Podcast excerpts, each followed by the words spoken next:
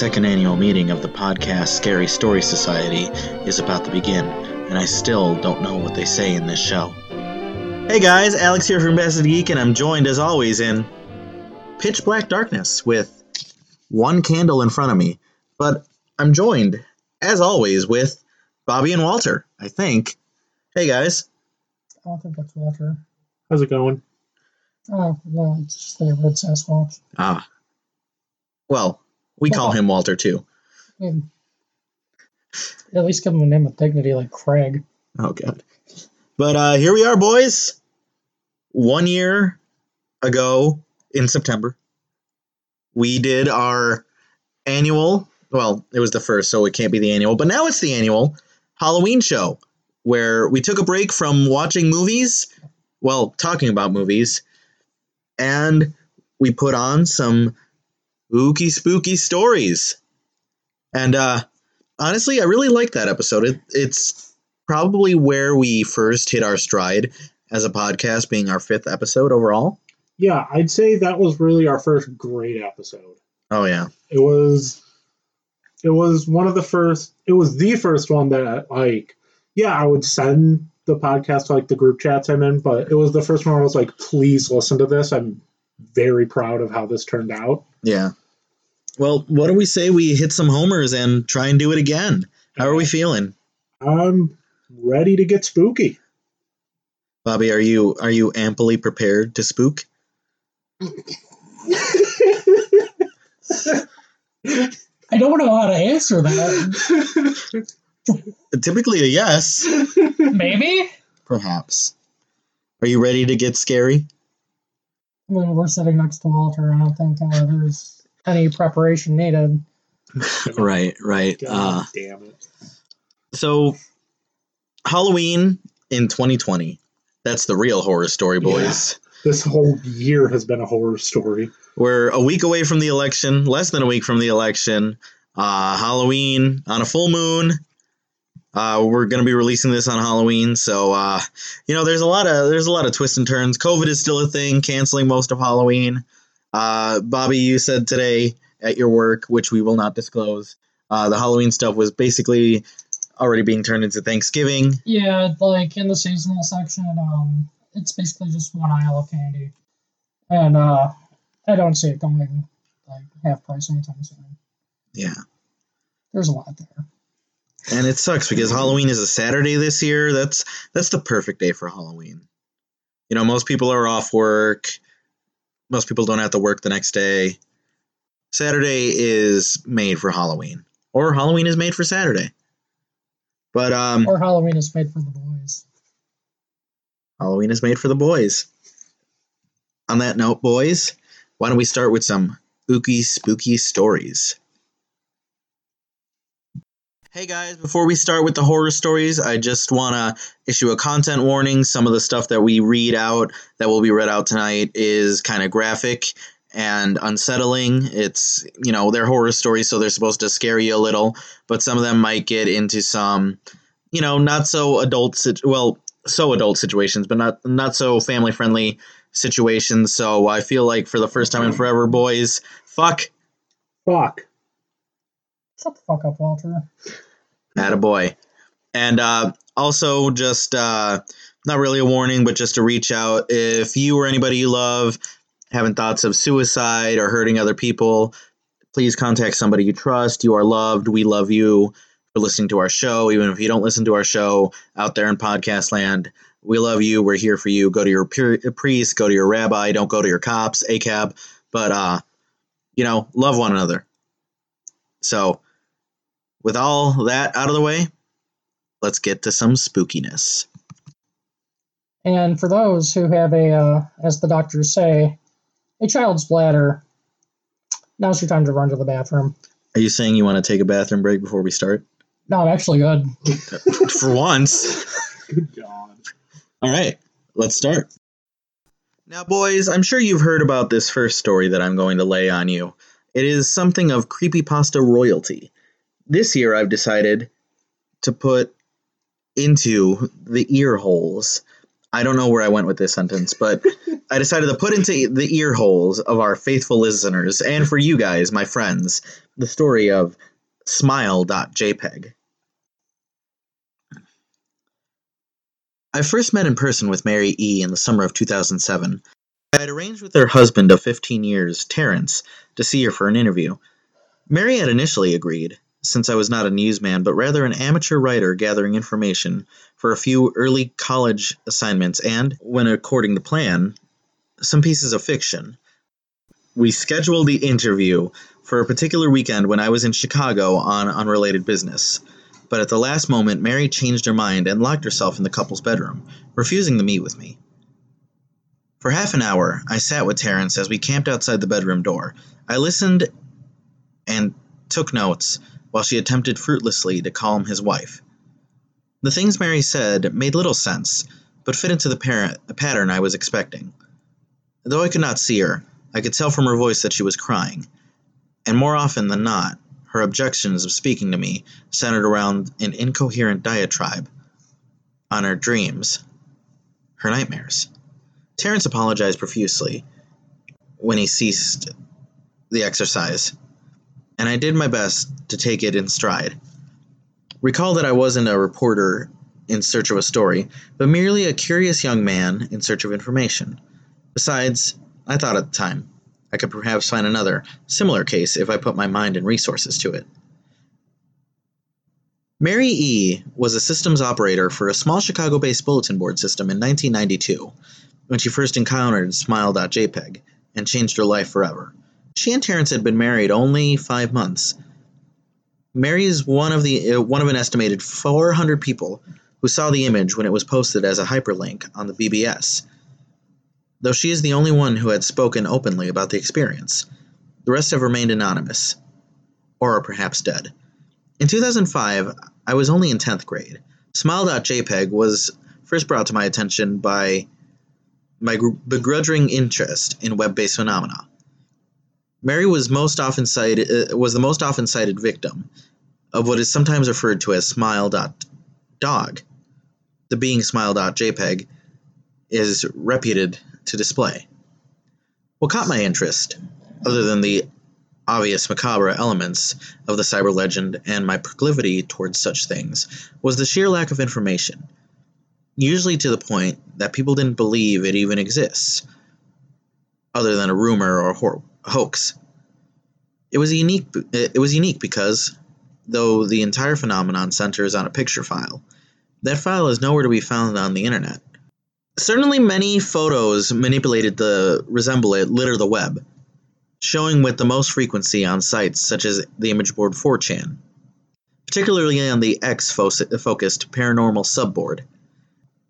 It is suspected that these are fakes because they do not have the effect of the true smile.jpg is believed to have, namely sudden onset temporal lobe epilepsy and acute anxiety. This reaction in the viewer is one of the reasons why the phantom like smile.jpg is rewarded with such disdain, since it is patent, patently absurd. Though, depending on whom you ask, the reluctance to acknowledge smile.jpg's existence might be just as much as out of fear as it is of disbelief. Neither smile.jpg or smile.dog is, is mentioned anywhere on Wikipedia though the website features articles for such other, perhaps more scandalous shock sites, just as Goatse, Hello.jpg, or Two Girls One Cup. Any attempt to create a page pertaining to Smile.jpg is summarily deleted by any of the encyclopedia's many admins.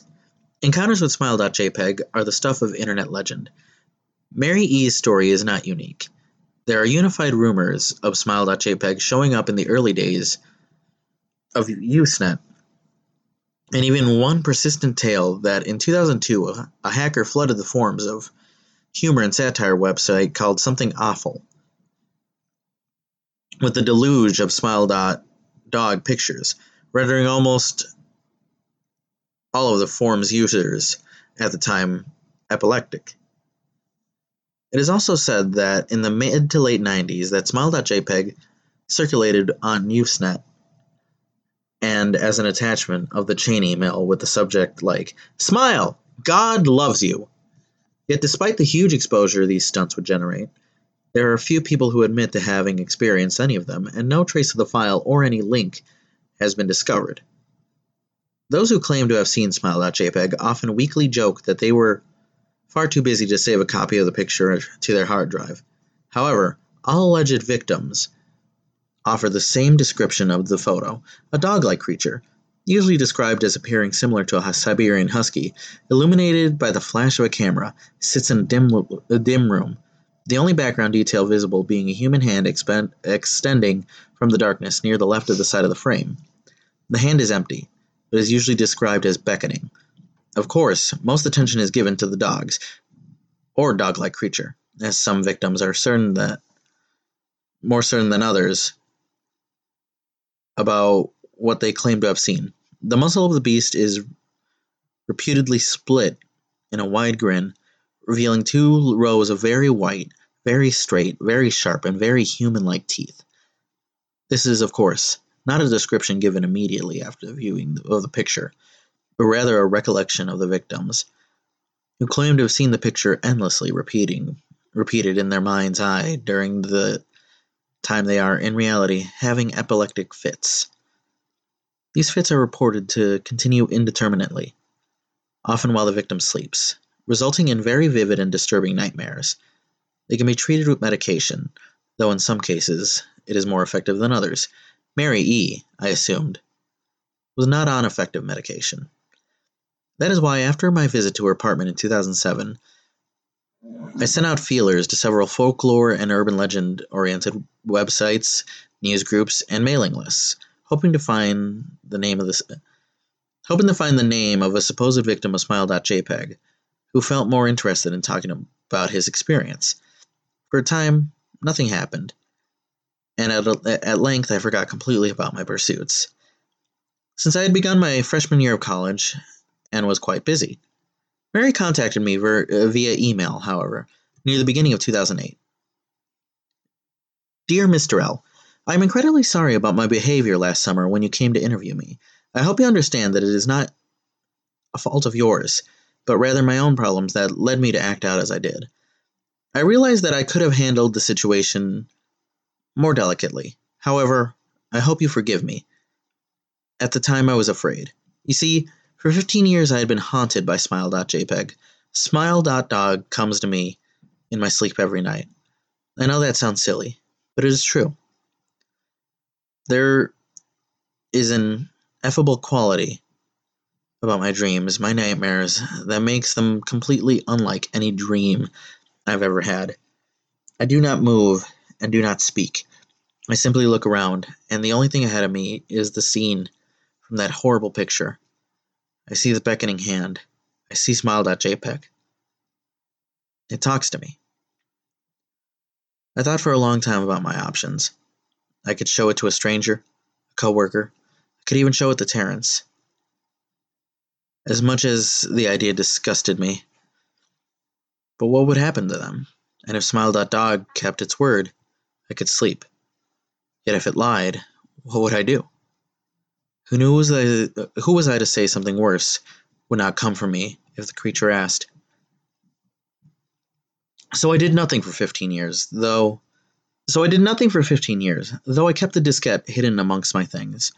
Every night for 15 years, Smile.dog has come to me in my sleep and demanded that I spread the word. For 15 years I have stood strong, though there have been hard times. Many of my fellow victims on the BBS board where I first encountered Smile.jpg stopped posting. I heard some of them committed suicide. Others remained completely silent, simply disappearing off the face of the web.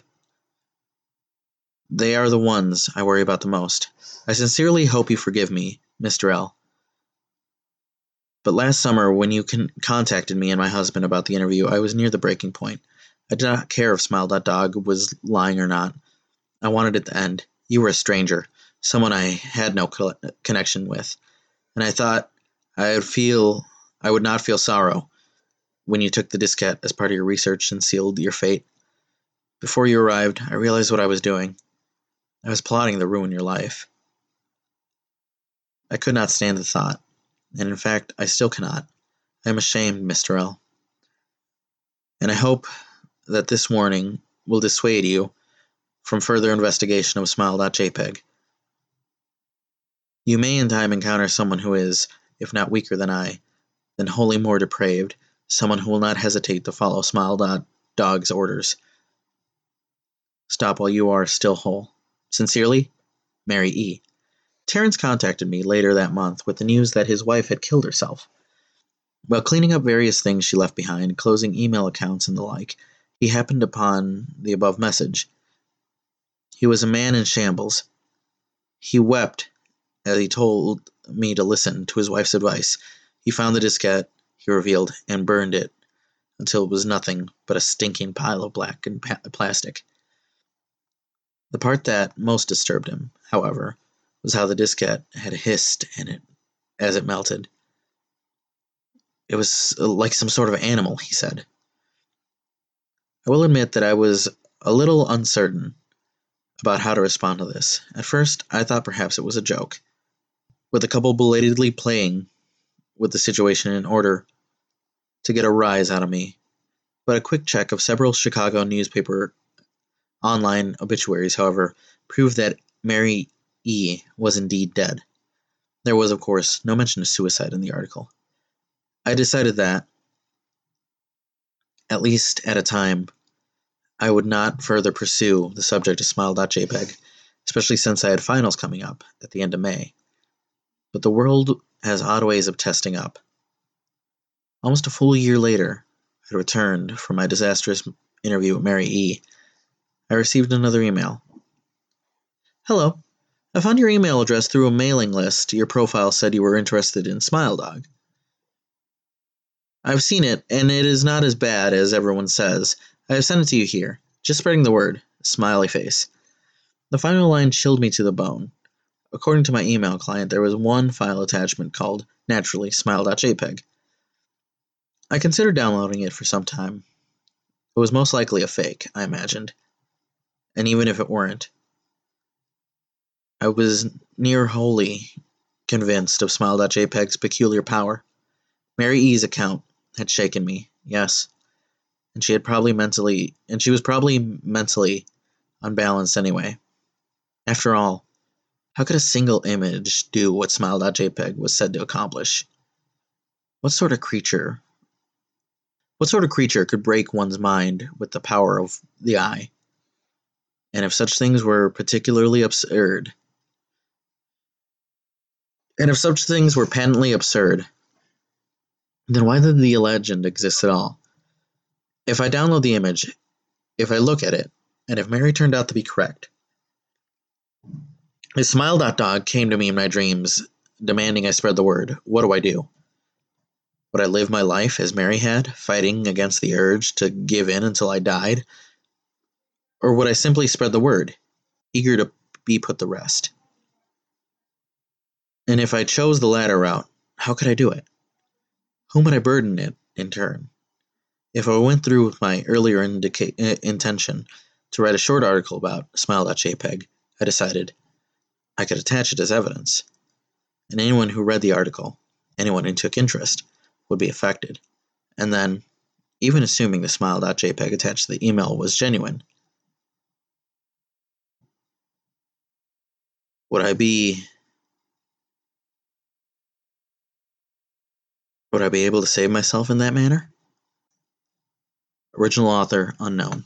And then here's a picture of smile.jpg. Uh huh. So that was smile.jpg. What did you guys think? That was uh, definitely something.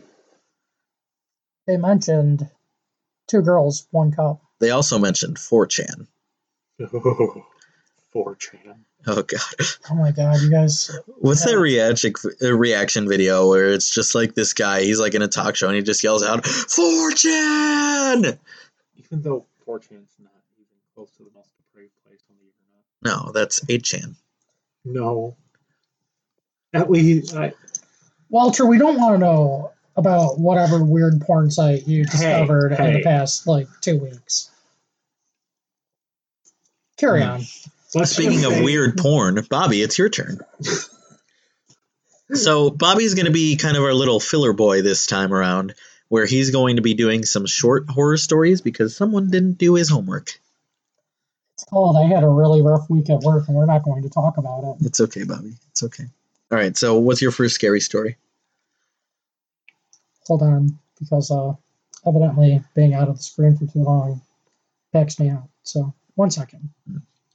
Do do do do do do do do do do do do. Do do do do do do do do do do do do do do do do do do do mm. do. do. This New Old House by Bad Out of Hell, 821. We bought an old house, my boyfriend and I. He's in charge of the new construction, converting the kitchen into the master bedroom, for instance, while I'm on wallpaper removal duty. The previous owner papered every wall and ceiling. Removing it is brutal but oddly satisfying. The best feeling is getting a long peel, similar to your skin when you're peeling from a sunburn. I don't know about you, but I kind of make a game of peeling, on the hunt for the longest piece before it rips. Under a corner section of paper in every room is a person's name and a date.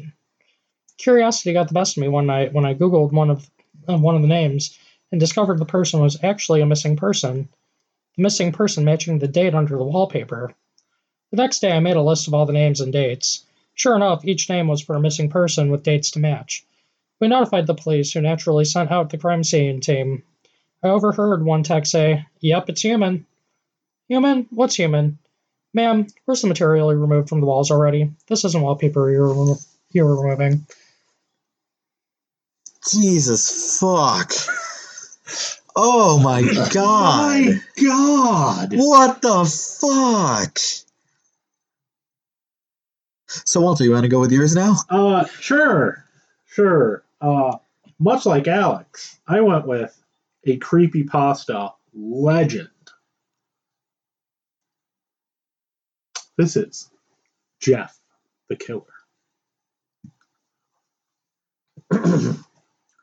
Excerpt from a local newspaper. Ominous unknown killer is still at large.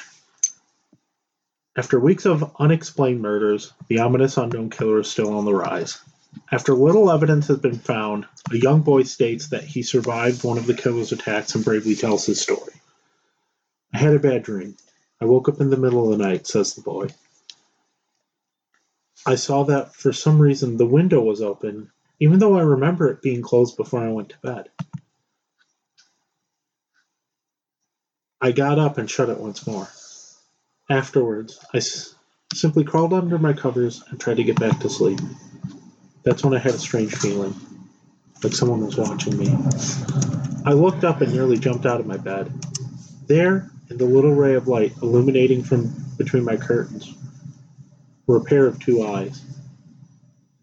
These weren't regular eyes, they were dark, ominous eyes. They were bordered in black and just plain out terrified me.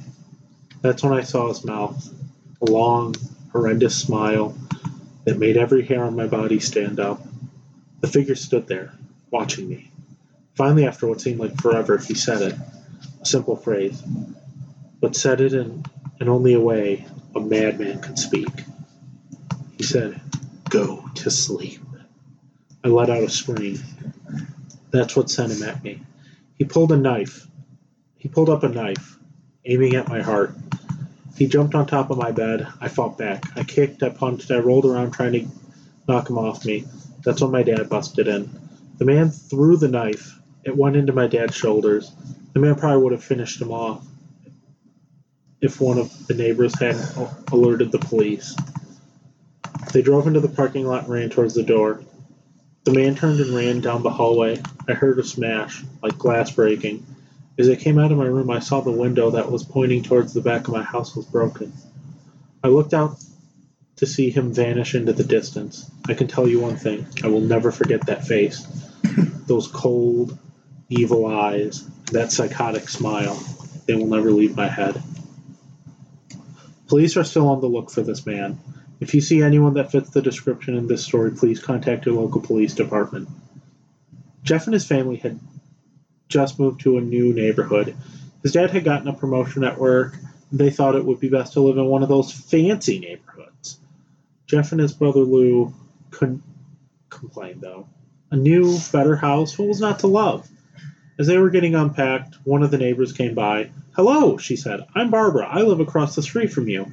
Well, I just wanted to introduce myself and to introduce my son. She turns around and calls her son over. Billy, these are new neighbors. Billy said hi and ran back to play in his yard. Well, Jeff's mom said, I'm Margaret. This is my husband Peter and my two sons, Jeff and Lou.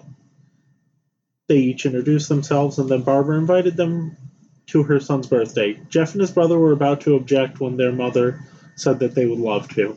When Jeff and his family were done unpacking, Jeff went up to his mom. Mom, why would you invite us to some kid's party? If you haven't noticed, I'm not some dumb kid. Jeff, said his mother, we just moved here. We should show that we want to spend time with our neighbors. Now we're going to that party, and that's final. Jeff started to talk but stopped himself, knowing that he couldn't do anything. Whatever his mom, whenever his mom had said something, it was final. He walked up to his room and plopped down on his bed. He sat there looking at his ceiling when suddenly he got a weird feeling. Not so much pain, but a weird feeling. He dismissed it as just some random feeling. He heard his mother call him down to get the rest of his stuff, and he walked down to get it. The next day, Jeff walked downstairs to get breakfast and, got ready for school. As he sat there eating breakfast, he once again got that feeling. This time it was stronger. It gave him a slight tugging pain, but once but he once again dismissed it. As he and Lou finished breakfast, they walked down to the bus stop. They sat there waiting for the bus, and then all of a sudden some kid on a skateboard jumped over them only inches above their laps. They both jumped backwards in surprise. Hey, what the hell? The kid landed and turned back to them. He kicked his skateboard up and caught it with his hands. The kid seemed to be about 12, one year younger than Jeff. He wears an Aeropostale shirt and ripped blue jeans. Well, well, well. Looks like we got some new meat. Suddenly, two other kids appeared. One was super skinny, the other was huge. Well, since you're new here, I'd like to introduce myself. Over there is Keith. Jeff and Lou looked over to the skinny kid. He had a dopey face that you would expect a sidekick to have. And he's Troy. They looked over at the fat kid. Talk about a tub of lard. This kid looked like he hadn't exercised since he was crawling. And I, said the first kid, am Randy. Now, for all the kids in the neighborhood, there is a small price for bus fare, if you catch my drift.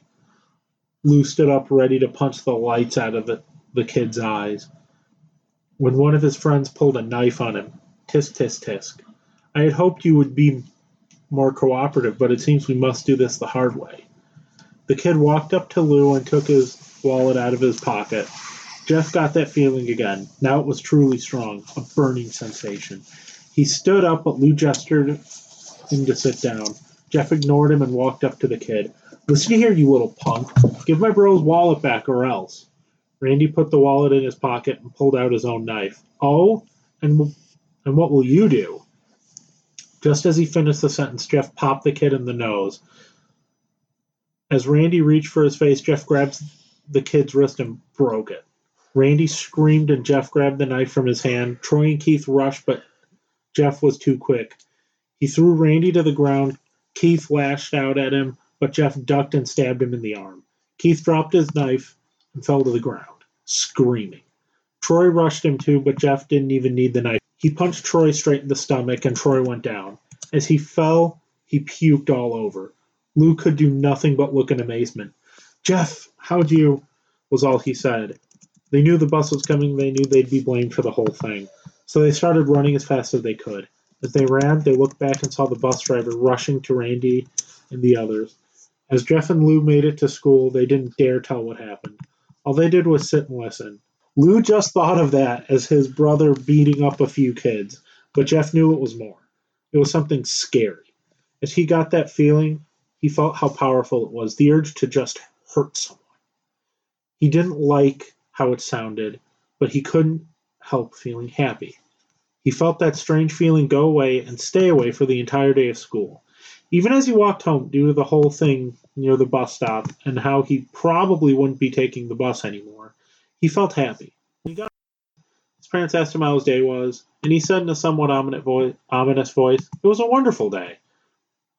Next morning, he heard a knock at the front door. He walked down to find two police officers at the door. His mother looking back at them with an angry look. Jeff, these officers tell me that you attacked three kids, that it wasn't regular fighting, and that they were stabbed. Stabbed, son! Jeff's gaze fell to the floor, showing his mother that it was true. Mom, they were the ones who pulled the knives on me and Lou. Son, said one of the cops, we found three kids, two stabbed, one having a bruise on his stomach, and we have witnesses proving that you fled the scene. Now, what does that tell us? Jeff knew it was no use. He could say him and Lou had been attacked, but then there was no proof, and it was not them who attacked first. They couldn't say that they were weren't fleeing because, truth be told, they were. So Jeff couldn't defend himself or Lou. Son, call down your brother. Jeff couldn't do it since he since it was he who beat up the kid. Sir, it it was me. I was the one who beat up the kids. Lou tried to hold me back, but he couldn't stop me. The cop looked at his partner and they both nod. Well, kid, looks like a year in juvie. Wait, says Lou. They all looked up to see him holding a knife. The officers pulled their gun and locked pulled their guns and locked them on Lou. It was me. I beat up those little punks. Have the marks to prove it. He lifted up his sleeves to reveal cuts and bruises as if he was in a struggle. Son, just put the knife down, said the officer. Lou held up the knife and dropped it to the ground. He put his hands up and walked over to the cops. No, Lou, it was me. I did it. Jeff had tears running down his face. Huh, poor bro. Trying to take the blame for what I did. Well, take me away. The police led Lou out to the patrol car. Lou, tell them it was me. Tell them I beat up those kids. Jeff's mother put her hand on it, her hands on his shoulders. Jeff, please, you don't have to lie. We know it's Lou. You can stop.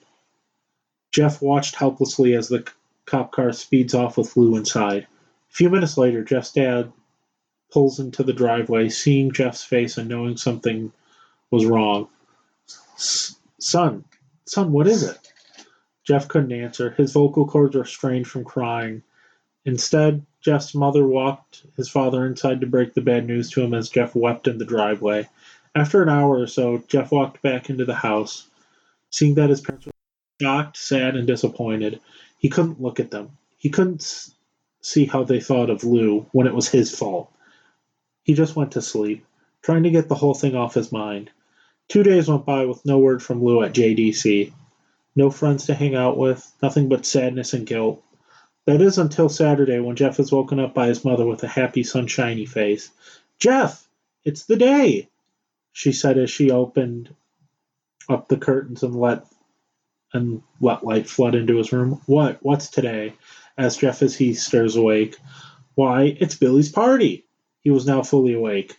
Mom, you're joking, right? You don't expect me to go to some kid's party after there was a long pause. Jeff, we both know what happened. I think this party could be just could be the thing that brightens up the past days. Now get dressed. Jeff's mother walked out of the room and downstairs to get ready herself.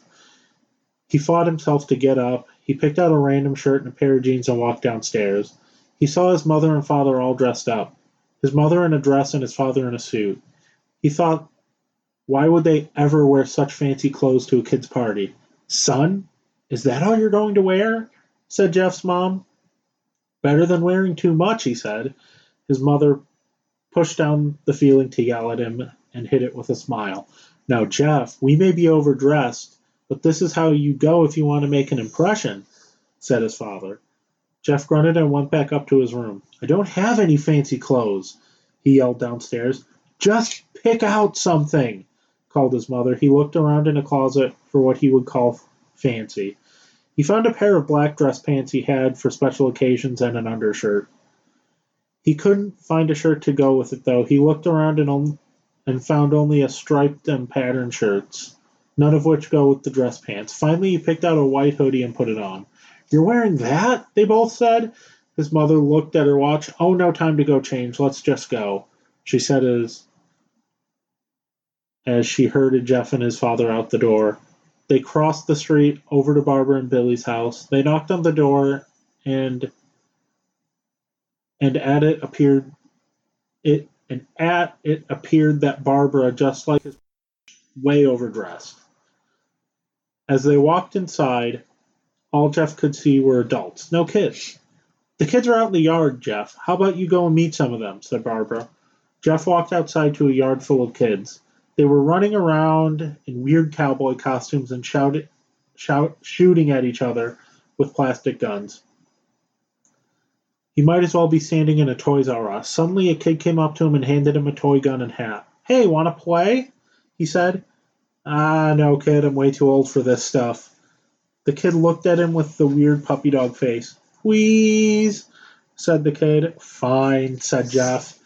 Put on the hat and started to pretend shoot at the kids. At first, he thought it was totally ridiculous, but then he started to actually have fun. It might not have been super cool, but it was the first time he had done something that took his mind off Lou. So he played with the kids for a while until he heard a noise, a weird rolling noise. Then it hit him. Randy, Troy, and Keith all jumped over the fence on their skateboards. Jeff dropped the fake gun and ripped the hat off. Randy looked at Jeff with a burning hatred. Hello, Jeff, is it? he said. We have some unfinished business. Jeff saw his bruised nose. I think we're even. I beat the crap out of you and you got my brother sent to JDC. Randy got an angry look in his eyes. Oh no, I don't go for even. I go for winning. You may have kicked our asses that one day, but not today. As he said that, Randy rushed at Jeff. They both fell to the ground. Randy punched Jeff in the nose, and Jeff grabbed him by the ears and headbutted him. Jeff pushed Randy off of him, and they both rose to their feet. Kids were screaming, and parents were running out of the house. Troy and Keith both pulled guns out of their pockets. No one interrupts or guts will fly, they said. Randy pulled a, a knife on Jeff and stabbed it into his shoulder. Jeff screamed and fell to his knees. Randy started kicking him in the face. After three kicks, Jeff grabs his foot and twists it. It twists it, causing Randy to fall to the ground. Jeff stood up and walked towards the back door. Troy grabbed him. Need some help? He picks Jeff up by the back of the collar and throws him through the patio door. As Jeff tries to stand, he is kicked to the ground. Randy repeatedly starts kicking Jeff until he starts to cough up blood. Come on, Jeff, fight me. He picks up Jeff throws him into the kitchen. Randy sees a bottle of vodka on the counter and smashes the glass over Jeff's head. Fight! He throws Jeff back into the living room. Come on, Jeff, look at me. Jeff glances up, his face riddled with blood. I was the one who got your brother sent to JDC. Now you're just going to sit here and let him rot there for a whole year? You should be ashamed. Jeff starts to get up. Oh, finally, you stand and fight. Jeff is now to his feet, blood and vodka on his face. Once again, he gets that strange feeling, the one which he hasn't felt for a while. Finally, he's up, says Randy as he runs at Jeff. That's when it happens. Something inside Jeff snaps. His psyche is destroyed. All rational thinking is gone. All he can do is kill. He grabs Randy and pile drives him into the ground. He gets on top of him and punches him straight in the heart. The punch causes Randy's heart to stop. As Randy gasps for breath, Jeff hammers down on him punch after punch. Blood gushes from Randy's body until he takes one final breath and dies. Everyone is looking at Jeff now the parents, the crying kids, even Troy and Keith. Even though they easily break from their gaze and point their guns at Jeff, Jeff sees the guns trained on him and runs for the stairs. As he runs, Troy and Keith let out fire on him, each shot missing. Jeff runs up the stairs. He hears Troy and Keith follow up behind as they let out their final rounds of bullets. Jeff ducks into the bathroom. He grabs the towel rack, rips it off the wall. Troy and Keith race in, knives ready. Troy swings his knife at Jeff, who backs away, and he bangs the towel into Troy's face. Troy goes down hard. Now all that's left is Keith. He is more agile than Troy, though, and ducks when Jeff swings the towel rack. He dropped the knife and grabbed Jeff by the neck. He pushed him into a wall. A thing of bleach fell down on top of him from the top shelf. It burnt both of them, and they both started to scream. Jeff wiped his eyes as best he could. He pulled back the towel rack and swung it straight into Keith's head. As he lay there, lay there, bleeding to death, he let out an ominous smile. What's so funny? asked Jeff. Keith pulled out a lighter and switched it on. What's funny, he said, is that you're covered in bleach and alcohol. Jeff's eyes widened as Keith threw the lighter at him. As soon as the flames made contact with him, the flames ignited the alcohol and the vodka. While the alcohol burned him, the bleach bleached his skin. Jeff let, ter- let out a terrible screech as he caught fire. He tried to roll out the fire, but it was no use. The alcohol had made him a walking inferno. He ran down the hall and fell down the stairs. Everybody started screaming as they saw Jeff, now a man on fire, drop, dropped to the ground, nearly dead. The last thing Jeff saw was his mother and the other parents trying to extinguish the flame. That's when he passed out. When Jeff woke, he had a cast wrapped around his face. He couldn't see anything, but he felt a cast on his shoulder and stitches all over his body. He tried to stand up, but he realized that there was some tube in his arm, and when he tried to get up, it fell out, and the nurse rushed in. I don't think you can get out of bed just yet, she said, as she put him back in his bed and reinserted the tube. Jeff sat there with no vision, no idea what of what his surroundings were. Finally, after hours, he heard his mother. Honey, are you okay? she asked. Jeff couldn't answer though though ugh. Jeff couldn't answer though his face was covered and he was unable to speak. Oh honey, I have great news. After all the witnesses told the police that Randy confessed of trying to attack you, they decided to let Lou go.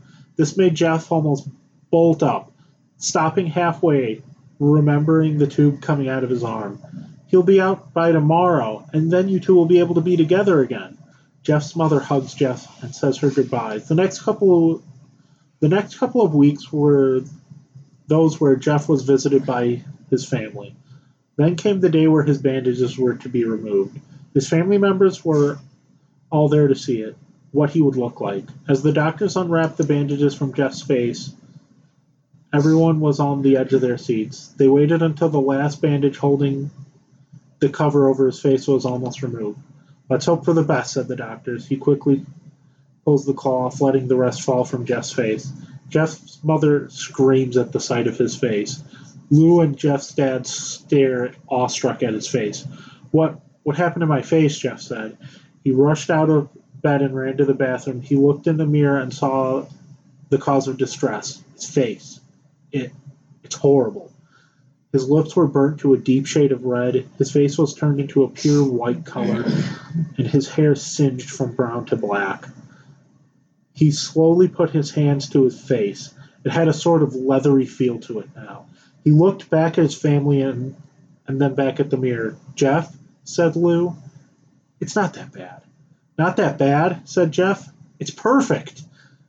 His family was equally surprised. Jeff started laughing uncontrollably. His parents noticed that his left eye and hand were twitching. Uh, Jeff, are you okay? Okay. I've never felt more happy. Look at me. This face goes perfectly with me. He couldn't stop laughing. He stroked his face, feeling it, looking at it in the mirror. What caused this? Well, you may recall that when Jeff was fighting Randy, something in his mind, his sanity snapped. Now he was left as a crazy killing machine. That his parents didn't know. Doctor, Jeff's mom, is my son all right? You know, in the head? Oh, yes, this behavior is typical for patients that have taken a very large amount of painkillers. If his behavior doesn't change in a few weeks, bring him back here and we'll give him psycholo- a psychological test. Oh, thank you, doctor. Jeff's mother went over to Jeff. Jeff, sweetie, it's time to go. Jeff looks away from the mirror, his face still formed in a crazy smile. Okay, mommy. His mother took him by the shoulder and took him to get his clothes. This is what came in, said the lady at the desk. Jeff's mom looked down to see the black dress pants and the white hoodie her son wore. Now they were clean of blood and now stitched together. Jeff's mother led him to his room and made him put his clothes on. Then they left, not knowing that this was the final day of their life. Later that night, Jeff's mother woke to a sound coming from the bathroom. It sounded as if someone was crying. She slowly walked over to see what it was. When she looked in the bathroom, she saw a horrendous sight. Jeff had taken a knife and carved a smile into his cheek. Jeff, what are you doing? asked his mother. Jeff looked over to his mother. I couldn't keep I couldn't keep smiling, Mommy. It hurt after a while. Now I can smile forever. Jeff's mother noticed his eyes ringed, ringed in black. Jeff, your eyes! His eyes were seemingly never closing. I couldn't see my face. I got tired and my eyes started to close. I burnt out the eyelids so I could forever see myself, my new face. Jeff's mother started to slowly back away, seeing that her son was going insane. What's wrong, Mommy? Aren't I beautiful? Yes, son, she said. Yes, you are. L- let me go get your daddy so he can see your face. She ran into the room and shook Jeff's dad from his sleep. Honey, get the gun. We. She stopped as she saw Jeff in the doorway holding a knife. Mommy, you lied. That's the last thing they hear as Jeff rushes them with the knife, gutting the both of them. His brother Lou woke up, startled by some noise. He didn't hear anything else, so he just shut his eyes and tried to go back to sleep. As he was on the border of slumber, he got the strangest feeling that someone was watching him. He looked up before Jeff's hand covered his mouth. He slowly raised the knife, ready to plunge it into Lou. Lou thrashed here and there, trying to escape Jeff's grip. Shh, Jeff said. Just go to sleep. Jeff the Killer by Sesseur. Now, I, I've obviously, you know, read and heard this story before. I think it was our first uh, Halloween special where I said that I had the concept for an X Files type TV show called The Pasta Files, where it would be like them exploring these different creepy pastas. And Jeff the Killer was supposed to be the first episode of that, uh, recounting the events and kind of making the twist of one of the main characters being Lou from this story who actually lived from this event. But um, listening to it now, it's nothing against you, Walter, but this story's kind of cringe. It's It- it- like it's creepy. It, it becomes like a Batman origin story, like at the end. It's really poorly written, especially like when you're reading it grammatically. It's awful. Oh god, and then the cop is like, uh, "Oh, I guess it's a year in juvie for you." A cab, but Bobby. So there's a there's a portion toward the middle. Uh-huh. I, I just have to ask, like, did did you read this creepypasta before trying to write that Fairly Odd Parents fanfic? We got to read that at one of our Halloween specials one year. Get it done. Turn it into a screenplay. Somebody was on it. Hmm. Timmy, I have a bullet. His name is uh, its name is Philip. What's the bad news? It's a girl bullet. God damn it! All right, Bobby, why don't you read us a short, scary story? This is Guardians by Dark Alligator. He awoke to the huge insect creature swimming over his bed and screamed his lungs out. They hastily left the room and he stayed up all night, shaking and wondering if it had been a dream. The next morning, there was a tap on the door. Gathering his courage, he opened it to see one of them gently place a plate filled with a fried breakfast on the floor, then retreat to a safe distance. Bewildered, he accepted the gift. The creatures chittered excitedly. This happened every day for weeks. At first, he was worried that they were fattening him up. But after a particularly greasy breakfast left him clutching his chest from heartburn, they were, they were replaced with fresh fruit. As well as cooking, they poured hot, steamy baths for him and even tucked him in when he went to bed. It was bizarre. One night, he awoke to gunshots and screaming. He raced downstairs to find a decapitated burglar being devoured by the insects. He was sickened, but disposed of the remains as best as he could. He knew they had just been protecting him. One morning, the creatures wouldn't let him leave his room. He lay down, confused, but trusting as they ushered him back into bed. Whatever their motives, they weren't going to hurt him. Hours later, a burning pain spread throughout his body. It was like his stomach was filled with razor wire. The insects chittered as he spasmed and moaned. It was only when he felt a terrible squirming feeling beneath his skin that he realized the insects hadn't been protecting him, they'd been protecting their young. So I guess that's what it's like living in a youth hostel. That was, that was a nice little scary story. That, that, that's very fun. All right, the first one was uh the first one you did. That was uh pretty messed up. Oh yeah, the wallpaper one. Yeah, Yeah. the, the wallpaper. That I mean, everybody knows that uh, human was- flesh makes the best wallpaper. Right.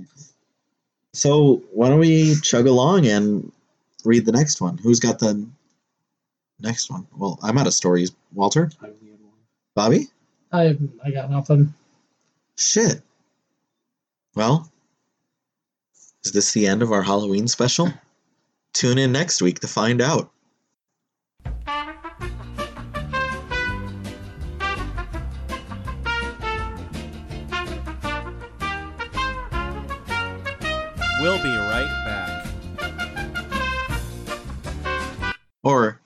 Immediately. Um, well, if we're out of story, boys, I guess we got to turn to some of our friends. That's right, boys. Halloween Special 2, Capacity to Geek, is going to be guest stories. I don't know where I was going with this. But yes, we've uh, called upon some of our friends to submit some ooky spooky stories for you guys. Uh, so why don't we get the first one out of out of the way? This is from a dear friend of mine from college, uh, Kennedy. They uh, have all their plugs at the end, but they have a podcast called Flicks Before Dicks podcast where they talk about rom coms and relationship stuff. Um, tune in soon because I feel like we have a crossover coming up soon with Flicks Before Dicks, Capacity to Geek, you know, Capacity to Dick. That did not go the way I wanted it to. Just uh, gonna do whatever you do. I'll make that the title of the episode. Don't make that the title of the episode. Um, but also, yes, Kennedy, we'd love to do a crossover with you. Uh, you can pick the movie to do, but I'll let you know we already did Mamma Mia 1 and 2. So uh, here, without further ado, is Kennedy with Cat People. Hi, my name is Kennedy, and I am reading Cat Person by Kristen Roupenian. Margot met Robert on a Wednesday night, towards the end of her fall semester. She was working behind the concession stand at an artsy movie theater downtown when he came in and bought a large popcorn and a box of red vines. That's an unusual choice, she said. I don't really think I've ever sold a box of red vines before. Flirting with her customers was a bad habit she picked up when she worked at a, as a barista, and it helped with tips. She didn't earn tips at a movie theater, but the job was boring otherwise, and she did think Robert was cute. Not so cute that she would have, say, gone up to him at a party, but cute enough that she could have drummed up an imaginary crush on him if he sat across from her during a dull class. Though she was pretty, sh- though she was pretty sure he was out of college, in his mid twenties at least, he was tall, but she liked. She could see an edge of a tattoo peeking out from underneath the rolled up sleeve of his shirt, but he was on the heavy side. His beard was a little too long, his shoulders slumped forward slightly, as though he was protecting something. Robert did not pick up on her flirtation, or if he did, he showed it only by stepping back as though to make her lean toward him. Try a little harder.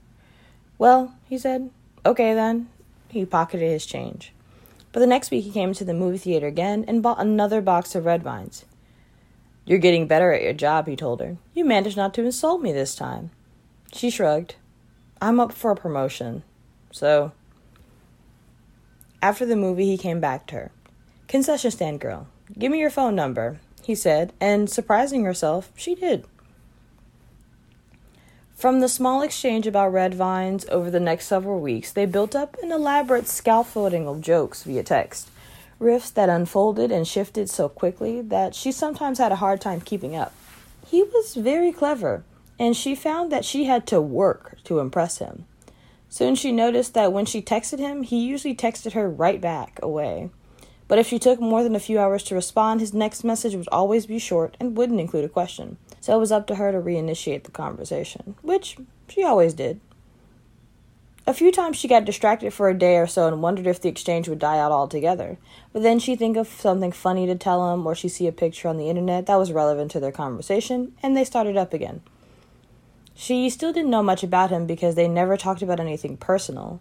But when they landed two or three good jokes in a row, there was kind of an exhilaration to it, as if they were dancing. Then, one night during a reading period, she was complaining about how all the dining halls were closed and that there was no food in her room because her roommate had raided her care package. And he offered to buy her some red vines to sustain her. At first, she deflected this with another joke, because she really did have to study, but he said, No, I'm serious. Stop fooling around and come on. so she put on a jacket over her pajamas and met him at 7 Eleven. It was about 11 o'clock. He greeted her without ceremony as though he saw her every day and took her inside to choose some snacks. The store didn't have red vines, so he bought her a cherry coke slushy and a bag of Doritos and a novelty lighter shaped like a frog with a cigarette in its mouth. Thank you for my present, she said when they were back outside. Robert was wearing a fur hat that came down over his ears and a thick, old fashioned down jacket. She thought it was a good look for him, if a little dorky. The hat had heightened his lumberjack aura, and the heavy coat lift hid his belly and the slightly sad lump of his shoulders. You're welcome, concession stand girl, he said. Though, of course, he knew her name by then. She thought he was going to go in for a kiss and prepared to duck and offered him her cheek. But instead of kissing her on the mouth, he took her by the arm and kissed her gently on the forehead, as though she were something precious. Study hard, sweetheart, he said. I will see you soon. On her walk back to the dorm, she was filled with a sparkly lightness that she recognized as a sign of an insipid crush.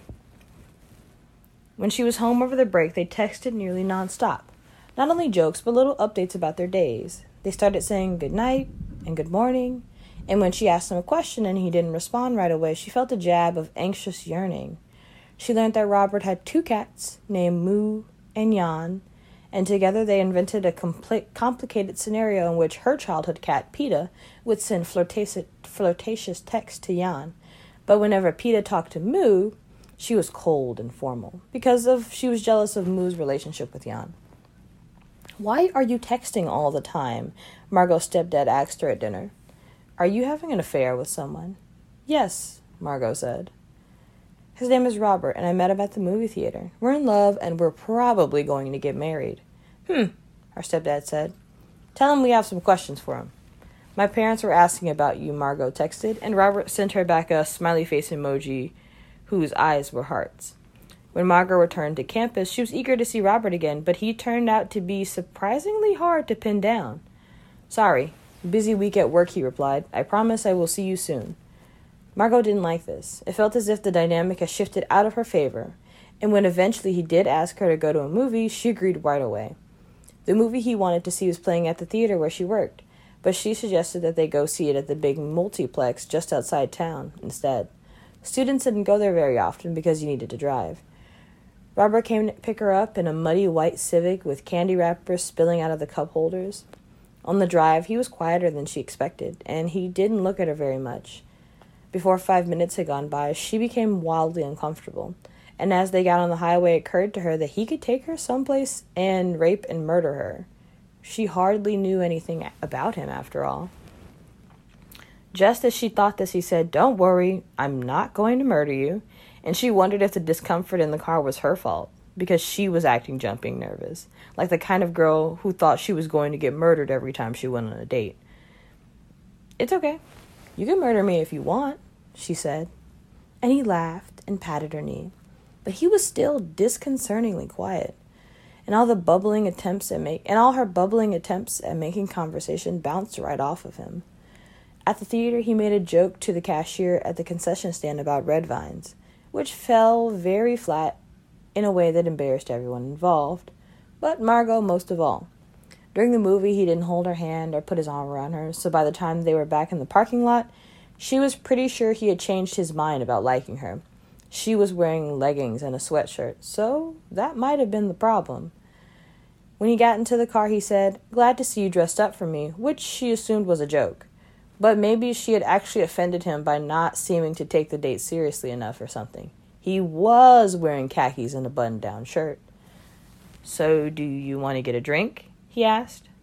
When they got back into the car, as if being polite were an obligation that had been imposed on him. It seemed obvious to Margot that he was expecting her to say no, and that when she did, they wouldn't talk again. That made her sad, not so much because she wanted to continue spending time with him, because She'd had high expectations for him over break, and it didn't seem fair that things had fallen apart so quickly. We could go get a drink, I guess, she said. If you want, he said. If you want was such an unpleasant response that she sat quietly in the car until he poked her leg and said, What are you sulking about? I'm not sulking, she said. I'm just a little tired. I can take you home. No, I could use a drink after that movie. Even though it had been playing at the mainstream theater, the film he'd chosen was a very depressing drama about the Holocaust. So inappropriate for a first date that when he suggested it, she said, Are, are you serious? And he made some joke about how sorry he was that he misjudged her taste and that he could take her to a romantic comedy instead. But now, when she said that about the movie, he winced a little and a totally different interpretation of the night's events occurred to her. She wondered if perhaps he'd been trying to impress her by suggesting the Holocaust movie, because he didn't understand that a Holocaust movie was the kind wrong kind of serious movie with which to impress the person who worked at an artsy movie theater. The type of person he probably assumed that she was. Maybe she thought her texting LOL are you serious had hurt him, had intimidated him, and made him feel uncomfortable around her. The thought of this possible vulnerability touched her, and she felt kinder towards him than she had all night. When she asked him where she wanted to go for a drink, she named the place where she usually hung out. But he made a face and said that it was in the student ghetto and that he'd take her somewhere better. They went to a bar she'd never been to, an underground speakeasy type of place with no sign announcing its presence. There was a line to get inside, and as they waited, she grew fidgety trying to figure out what to tell him when she needed to tell him, but she couldn't. So when the bouncer asked to see her ID, she just handed it to him. The bouncer hardly even looked at it, and he just smirked and said, Yeah, no, and waved her to the side. As he gestured to the next group of people in line, Robert had gone ahead of her, not noticing what was playing out behind him. Robert, she said quietly, but he didn't turn around. Finally, someone who had been paying attention tapped him on the shoulder and pointed to her marooned on the sidewalk. She stood abashed as he came over to her. Sorry, she said. This is so embarrassing. How old are you? he demanded. I'm 20, she said. Oh. I thought you were older. I told you I was a sophomore, she said. Standing outside the bar, having been rejected in front of any but everyone, was humiliating enough. But now Robert was looking at her as if she'd done something wrong. But you did that. What do you call that? The gap year, he objected as though this were an argument that he could win. I don't know what to tell you she said helplessly. I'm 20. And then, absurdly, she started to feel tears stinging in her eyes. Because somehow everything had been ruined and she couldn't understand why all of this was so hard. But when Robert saw her face crumpling, a kind of magic happened. All the tension drained out of his posture, he stood straight up and wrapped his bear like arms around her. Oh, sweetheart, he said. Oh, honey. It's okay. It's all right. Please don't feel bad. She let herself be folded against him, and she was flooded with the same feeling she had outside the 7 Eleven that she was a delicate, precious thing he was afraid might break. He kissed her on the top of her head, and she laughed and wiped the tears away.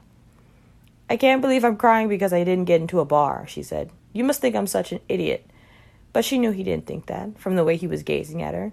In his eyes, she could see how pretty she looked smiling through her tears in the chalky glow of the streetlight with a few flakes of snow coming down. He kissed her, he kissed her then, on the lips, for real. He came for her in a kind of lunging motion and practically poured his tongue down her throat. It was a terrible kiss, shockingly bad. Margot had trouble believing a grown man could be so bad at kissing. It seemed awful, yet somehow it gave her that tender feeling towards him again the sense that even though he was older than her, she knew something he didn't. When he was done kissing her, he finally took her hand and led her to a different bar, where there were pool tables and pinball machines and sawdust on the floor, and no one was checking IDs at the door. In one of the booths, she saw the grad student who'd been her English TA her freshman year. Should I get you a vodka soda? asked Robert, which she thought was maybe supposed to be a joke about the kind of drink college girls like, though she'd never had a vodka soda. She actually was a little anxious about what to order. At places she went to, they only carded people at the bar, so the kids who were 21 or had a good fake ID usually bought pitchers of PBR or Bud Light back to share with the others. She wasn't sure if those brands were ones that Robert would make fun of, so instead of specifying, she just said, I'll just have a beer. With the drinks in front of him and the kiss behind him, and also maybe because she had cried, Robert became much more relaxed, more like the witty person she knew through the text.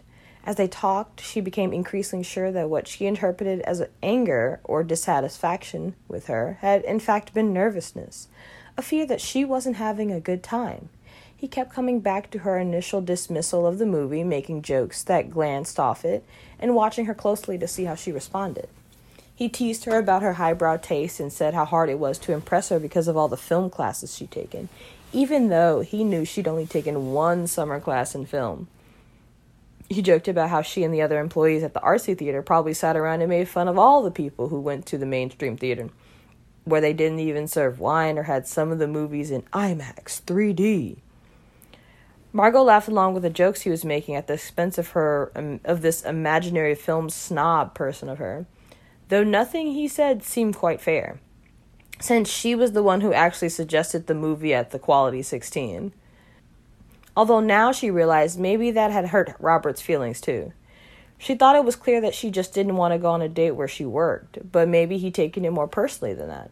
Maybe he suspected that she was ashamed to be seen with him and she was starting to think that she understood him, how sensitive he was, how easily he could be wounded, and how that made her feel closer to him, and also powerful, because once she knew how to hurt him, she also knew how he could be soothed.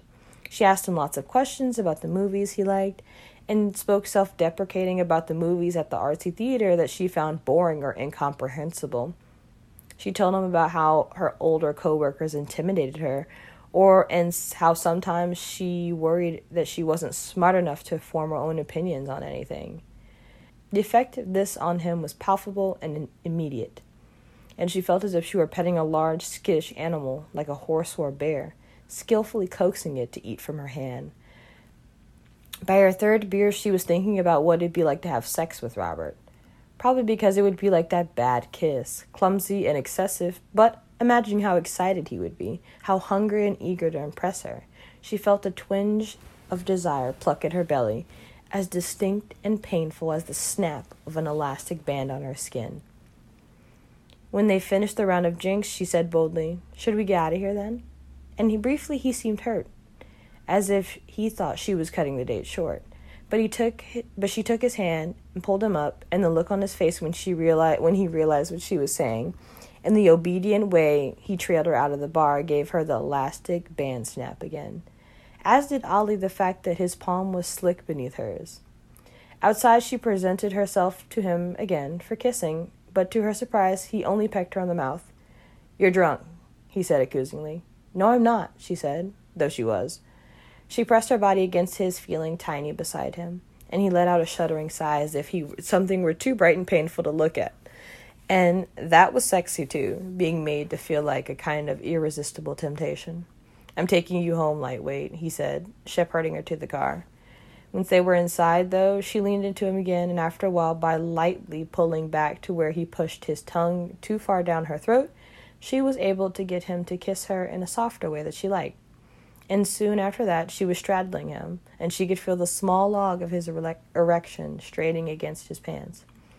Whenever it rolled beneath her weight, he let out these fluttery, high pitched moans that she could feel were a little bit melodramatic.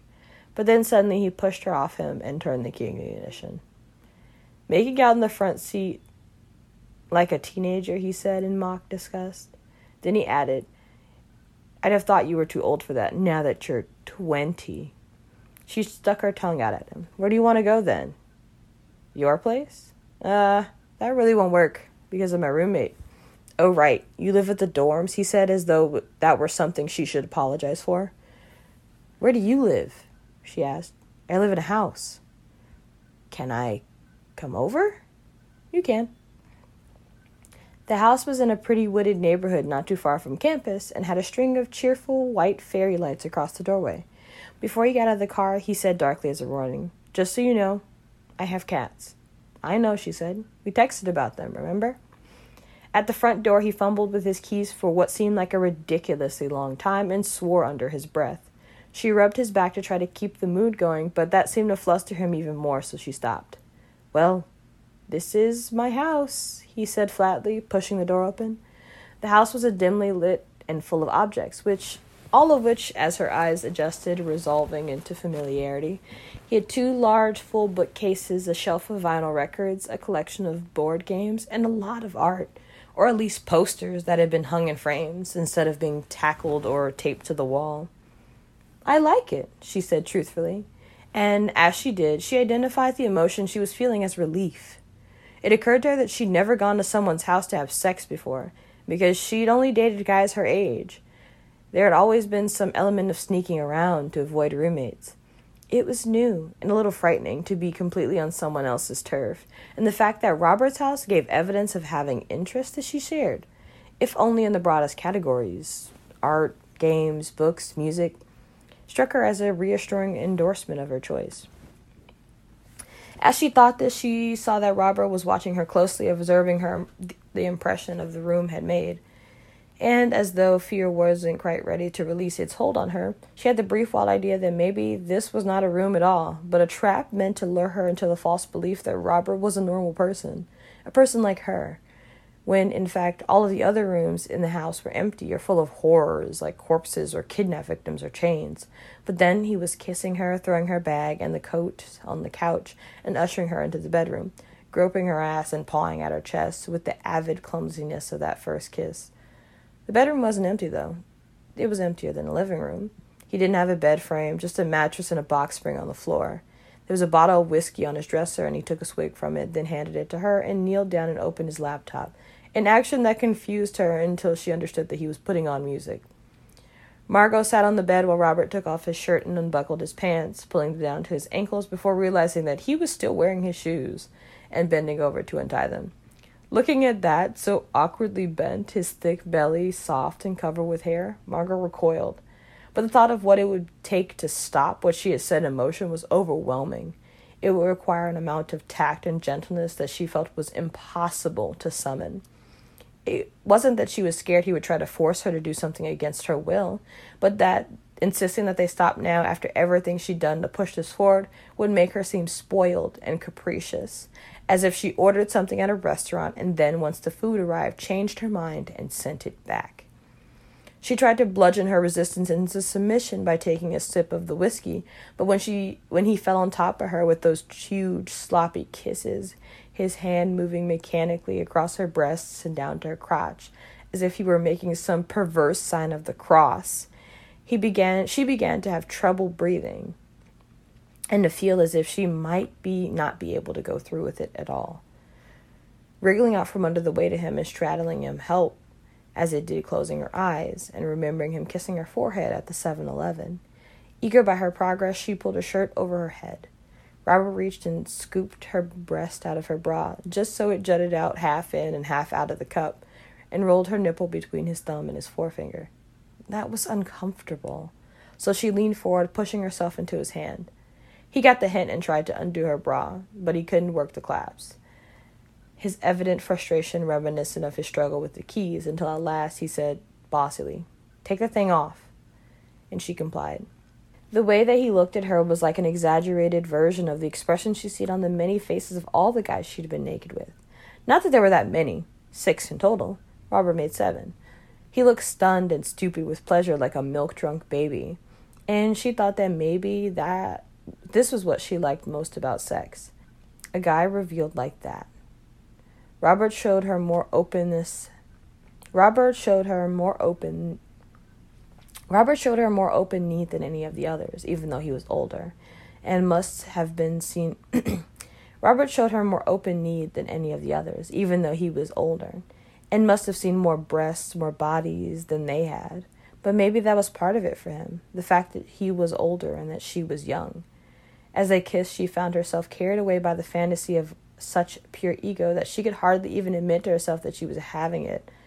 Look at this beautiful girl, she imagined him thinking. She's so perfect. Her body is perfect. Everything is about her is perfect. She's only 20 years old. Her skin is flawless. I want her so badly. I want her more badly than I've I want her more than I've wanted anyone else. I want her so bad I might die.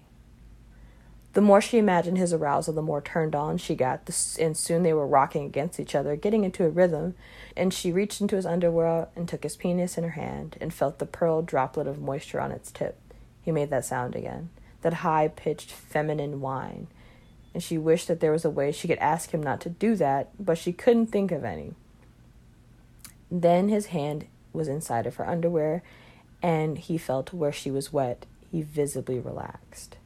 He fingered her a little, very softly, and she bit her lip, and she put on a show for him. And but then he poked her too hardly, and she flinched, and he jerked his hand away. Sorry, he said. And then he asked urgently, Wait, have you done this before? The night did, indeed, feel so odd and unprecedented that her first impulse was to say no, but then she realized what he meant and she laughed out loud. She didn't mean to laugh. She knew well enough already that Robert might not enjoy being the subject of gentle, flirtatious teasing. He was not a person who would enjoy being laughed at, not at all. But she couldn't help it. Losing her virginity had been a long, drawn out affair preceded by several months' worth of intense discussions with her boyfriend of two years, plus a visit to the gynecologist and a horribly embarrassing but ultimately incredibly meaningful conversation with her mom, who in the end had not only reserved a, her a bed, a room and a bed and breakfast, but after the event had written a card. The idea that instead of the whole involved emotional process, she might have watched a pretentious Holocaust movie, drunk three beers, and then gone home, gone to the random home to lose her virginity to a guy she met at a movie theater was so funny that she suddenly couldn't stop laughing, though the laughter had an intense, slightly hysterical edge. I'm sorry, Robert said coldly. I didn't know. Abruptly, she stopped giggling. No, it was nice of you to check, she said. I've had sex before, though. I'm sorry, I laughed. You don't need to apologize, he said, but she can tell by his face, as well as by the fact that he was going soft beneath her, that she did. I'm sorry, she said again, reflexively, and then a burst of inspiration.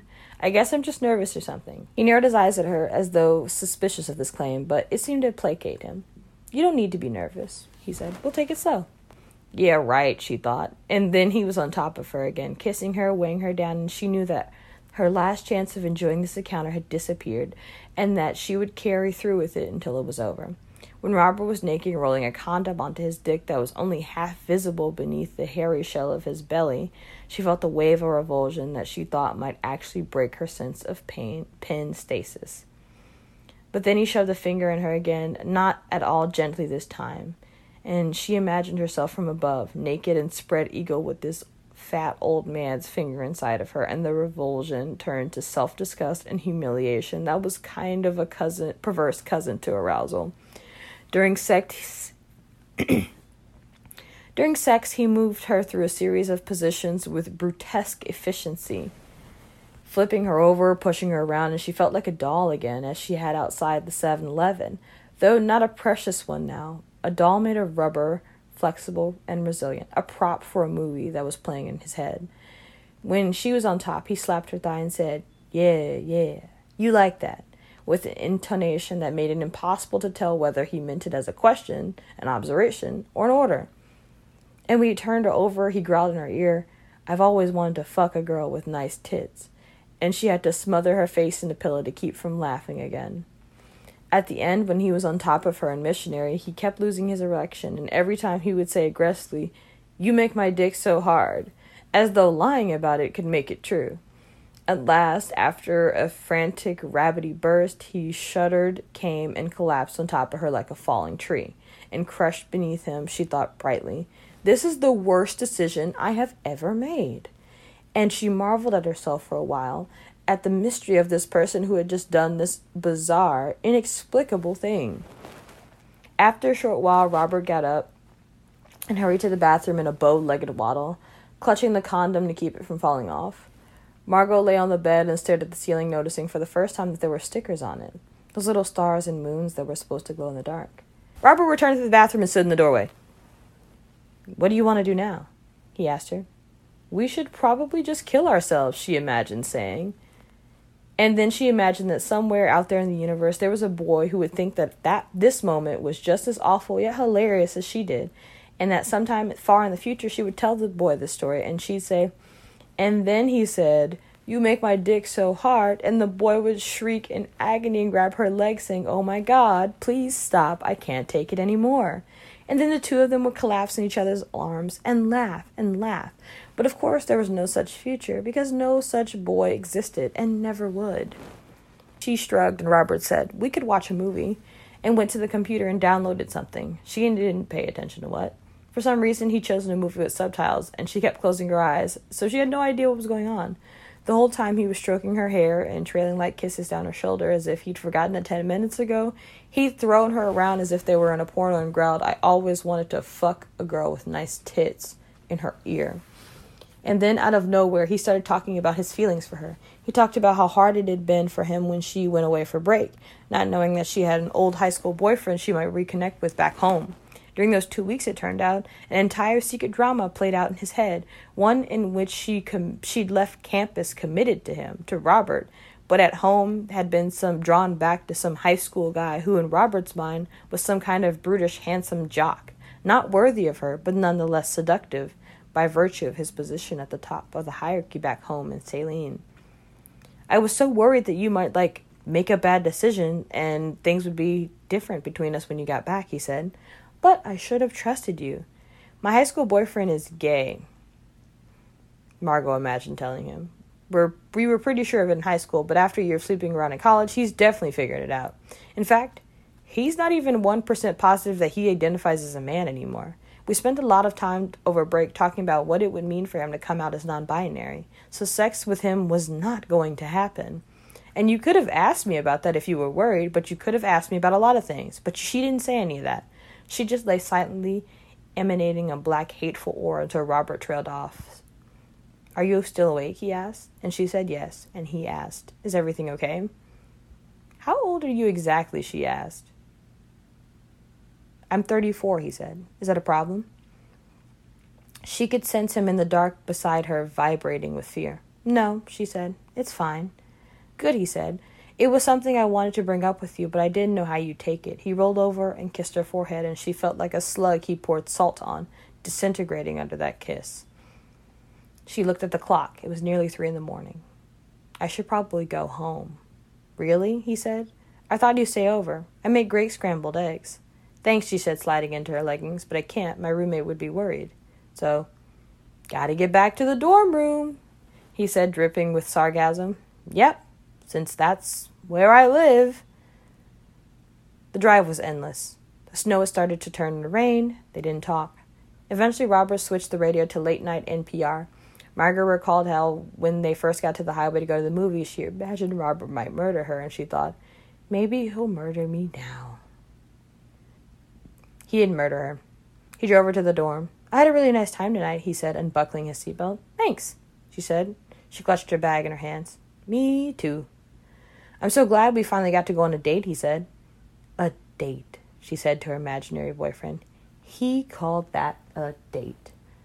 And they both laughed and laughed. You're welcome, she said. She reached for the door handle.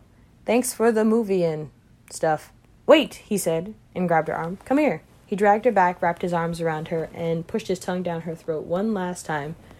Oh my god, when will it end? She asked her imaginary boyfriend, but the imaginary boyfriend didn't answer her.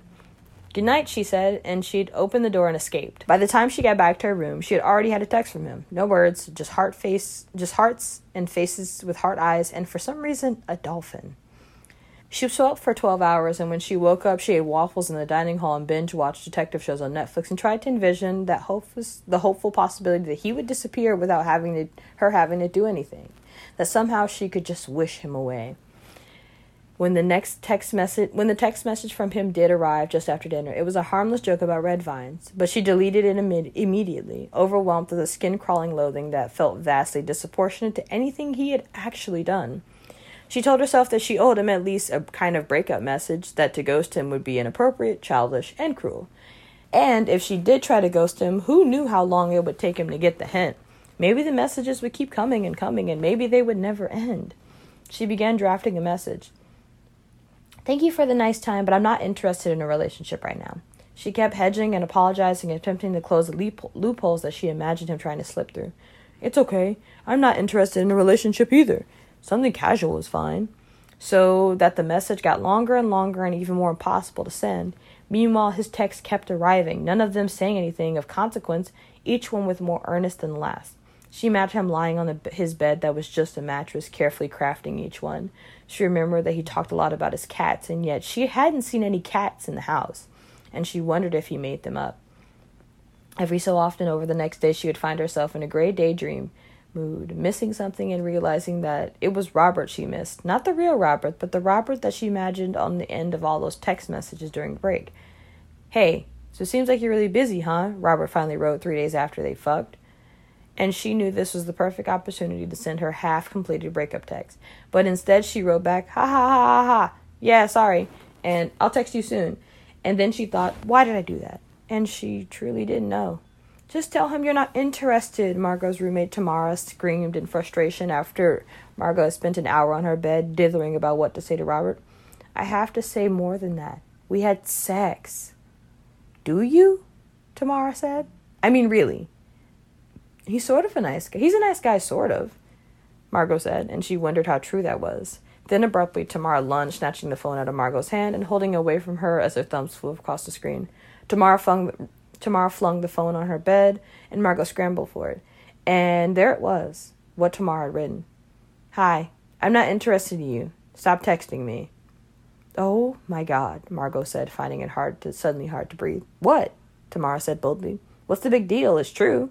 But they both knew it was a big deal, and Margot had a knot of fear in her stomach so solid that she thought she might retch. She imagined Robert picking up his phone, reading that message, turning to glass, and shattering to pieces. Calm down. Let's go get a drink, Tamara said, and they went down to a bar and shared a pitcher.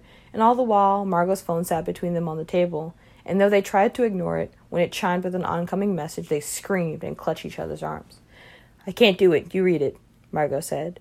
She pushed the phone towards Tamara. You did this. It's your fault. But all the message said was, Okay, Margot, I'm sorry to hear that. I hope I did not do anything to upset you. You are a sweet girl, and I really enjoyed the time we spent together. Please let me know if you change your mind. Margot collapsed on the table, head laying in her hands. She felt as though a leech, grown heavy and swollen with blood, had popped had at last popped off her skin, leaving a tender bruised spot behind. But why would she feel that way? Perhaps she was being unfair to Robert, who had really done nothing except like except like her, and be bad in bed, and maybe lie about having cats, although probably they had just been in another room. But then a month later she saw him at a bar, her bar, the one in the student ghetto where on the date she suggested they go. He was alone, at a table in the back, and he wasn't reading or looking at his phone. He was just sitting there, hunched over a beer. She grabbed the friend she was with, a guy named Albert. Oh my god, that's him, she whispered. That's the guy from the movie theater. By then, Albert had, ver- had heard a version of the story, though not quite the true one. Nearly all her friends had. Albert stepped in front of her, shielding her from Robert's view as though they rushed back to the table where their friends were. When Margot announced that Robert was there, everyone erupted in astonishment. They were surround they then they surrounded her and hustled her out of the bar as if she were the president and they were the secret service. It was so over the top that she wonders if she was acting like a mean girl, but at the same time she did feel truly sick and scared.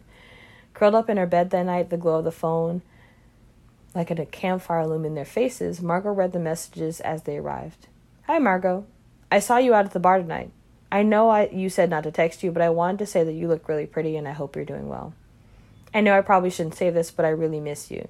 Hey, maybe I don't have the right to ask, but I wish you'd tell me what it is I did wrong. Wrong. I felt like we had a real connection. That you that you did not feel that way or maybe I was too old for you. Maybe you like someone else. Is that guy you were with tonight your boyfriend? Question mark, question mark, question mark. Or is he just some guy you're fucking? Sorry. When you laughed when I asked you if you was a virgin, was it because you fuck so many guys? Are you fucking that guy right now? Are you? Are you? Are you? Answer me, whore. This was a story by Kristen Roupenian on the self deprecations of dating. It was published December 11th, 2017, in the New Yorker in the print edition. And this has been a story read by me, Kennedy Joseph. And it was truly terrifying. Not a conventional horror story, but conventional in the sense that every person that has probably ever gone on a date, especially if you are a woman, has felt like this. And I was truly terrified at many points. Not even the fact that, like, wondering if this man was going to kill her. But I knew he probably, I knew that he wasn't. But you know you feel that way. I guess. I felt that way. I felt like that. And this is how I felt probably feel probably every time I've gone on a date. And yeah, that's me. I read a story. Um, you can find me on the internet I am on the internet. I do things on the internet. I'm kind of a funny tee hee hee man. You can find me on Twitter at can at bleh. you can find me on Twitter at Kenny J says hey. That's Kenny K E N N Y the letter J S A Y S hey like the funny little antidote that it is. Kenny J says hey. I write short stories and um, like kind of personal essays at trashburndiaries.blogspot.com. You can also find me on Instagram at cancelled, like the word cancelled, dot K E N N, and that is my at name. And you can also listen to my podcast. It is a podcast about romantic comedies and dating horror stories and things like that over at Flicks Before Dicks, wherever you listen to podcasts. That is all I have to promote. That is all I have to say. Alex, I hope you have fun editing this and have a happy day.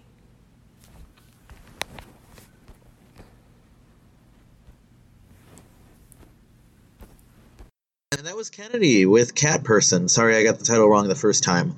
Uh, this was honestly a little bit different from what we usually go with our, you know, stories. We typically go with the ooky spooky and, you know, the suspension of disbelief. But this, like Kennedy put at their final words, is definitely something that happens to a lot of people, especially women, when it comes to dating like I know I've had some real creepers in my life, and you know, to some other people's perspective, I might have been kind of that creeper unintentionally, obviously, but you know, it's just uh, dating is weird.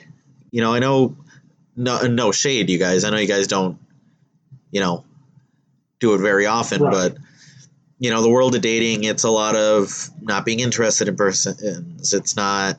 It's a lot of just finding these weird quirks in people that just turn you off permanently. It's a lot of just being ghosted and ghosting people. That's as one of my favorite Neon Trees songs, "Love in the 21st Century."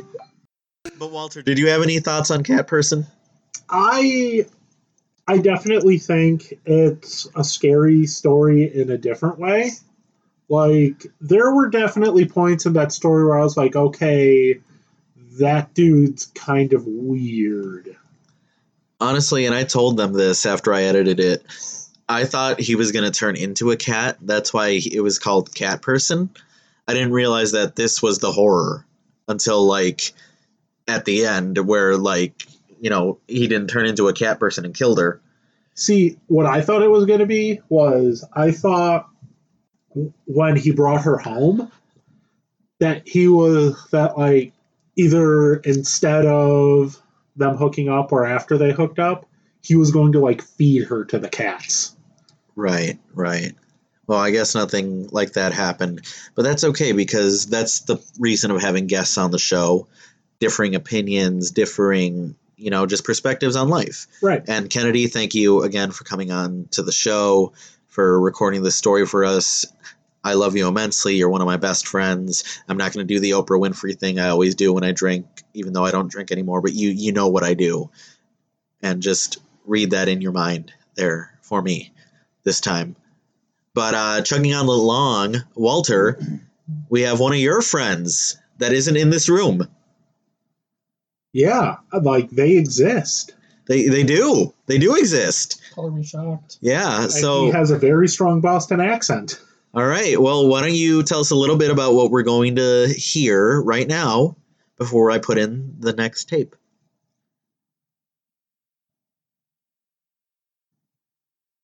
Tell us about your friend's story.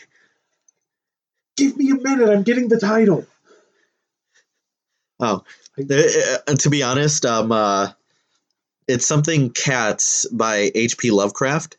And Oh, when, when I s- no. yes, when I saw Cats and H.P. Lovecraft, I'm Oh, like, no. what did he do? For uh, context, guys, why don't you look up the name of H.P. Lovecraft's cat? We're not going to we're not going to spoil it on the show tonight, but No. Or, uh, you can also watch a certain Lovecraft on HBO Max. do they have the cat in there? No, but they uh, they do talk about H.P. Lovecraft In his cat. at some point. Yes, I think I don't know. I'm only like three episodes in. But they definitely talk about H.P. Lovecraft, and uh, if you know, you know. And if you don't know, now you know. H.P. Lovecraft's cat was named something bad. Alright. All right. This is going to be Stephen Barron reading The Cats of Ulthar by H.P. Lovecraft. All right. Let's do it to it. The Cats of Ulthar by H.P. Lovecraft. It is said that in Ulthar, which lies beyond the river Skai, no man may kill a cat. In this I can verily believe, as I gaze upon him who sitteth purring before the fire. For the cat is cryptic, and close to the strange things which men cannot see. He is the soul of antique Aegyptus, and bearer of tales from the forgotten cities in Meroë and Ophir. He is the kin of the jungle lords, and heir to the secrets of hoary and sinister Africa. The Sphinx is his cousin, and he speaks her language, but he is more ancient than the Sphinx, and remembers that which she hath forgotten. In Ulthar, before ever the burgesses forbade the killing of cats, there dwelt an old cotter and his wife, who delighted to trap and slay the cats of their neighbors. Why they did this, I did not know, save that many hate the voice of the cat in the night, and take it ill that cats should run stealthily about yards and gardens at twilight. But for whatever the reason, this old man and woman took pleasure in trapping and slaying every cat which came near to their hovel, and from some of the sounds heard after dark, many villagers fancied that the manner of slaying was exceedingly peculiar. But the villagers did not discuss such things with the old man and his wife, because of the habitual expression on the withered faces of the two, and because their cottage was so small and so darkly hidden under the spreading oaks at the back of a neglected yard. In truth, much as the owners of cats hated these odd folk, they feared them more, and instead of berating them as brutal assassins, merely took care that no cherished pet or mouser should stray toward the remote hovel under the dark of the trees. When through some avoidable oversight a cat was missed, and sounds heard after dark, the loser would lament impotently, or console himself by thanking fate that it was not one of his children who had thus vanished. For the people of Ulthar was simple, and knew not whence it is all cats first came. One day, a dark caravan of strange wanderers from the south entered the narrow cobbled streets of Ulthar. Dark wanderers they were, and unlike the other roving folk who passed through the village twice every year. In the marketplace, they told fortunes for silver and bought gay beads from the merchants. What was the land of these wanderers, none could tell, but it was seen that they were given to strange prayers, and that they had painted on the side of their wagons strange figures with the human bodies and heads of cats, hawks, rams, and lions and the leader of the caravan wore a headdress with two horns and a curious disc betwixt the horns. There was in this singular caravan a boy with no father or mother, but only a tiny black kitten to cherish. The plague had not been kind to him, yet had left him this small furry thing to mitigate his sorrow. And when one is young, very young, one can find great relief in the lively antics of a black kitten. So the boy whom the dark people called Menes smiled more often than he wept, as he sate playing with his graceful kitten on the steps of an oddly painted wagon. On the third morning of the wanderer's stay in Ulthar, Menes could not find his kitten, and as he sobbed aloud in the marketplace, certain villagers told him of the old man and his wife, and of the sounds heard in the night. And when he heard these things, his sobbing gave place to meditation, and finally to prayer. He stretched out his arms towards the sun, and prayed in a tongue no villager could understand, though indeed the villagers did not try very hard to understand, since their attention was mostly taken up by the sky and the odd shapes the cloud were assuming. It was very peculiar, but as the little boy uttered his petition, there seemed to form overhead the shadowy, nebulous figures of exotic things, of hybrid creatures crowned with horned, flanked discs. Nature is full of such illusions to impress the imaginative. That night the wanderers left Ulthar, and were never seen again, and the householders were troubled when they noticed that in all the village there was not a cat to be found. From each hearth the familiar cat had vanished, cats large and small, black, gray, striped yellow and white. Old Kranon, the burgomaster, swore that the dark folk had taken the cats away in revenge for the killing of Menes' kitten, and cursed the caravan and the little boy. But Neith, the lean notary, declared that the old cotter and his wife were more likely persons to suspect, for their hatred of cats was notorious and increasingly bold. Still, no one durst complain to the sinister couple, even when little Atal, the innkeeper's son, vowed that he had at twilight seen all the cats of Ulthar in that accursed yard under the trees, pacing very slowly and solemnly in a circle around the cottage, two abreast, as if in performance of some unheard of rite of beasts. The villagers did not know how much to believe from so small a boy, and though they feared that the evil pair had charmed the cats to their death, they preferred not to chide the old cotter till they met him outside his dark and unrepellent yard.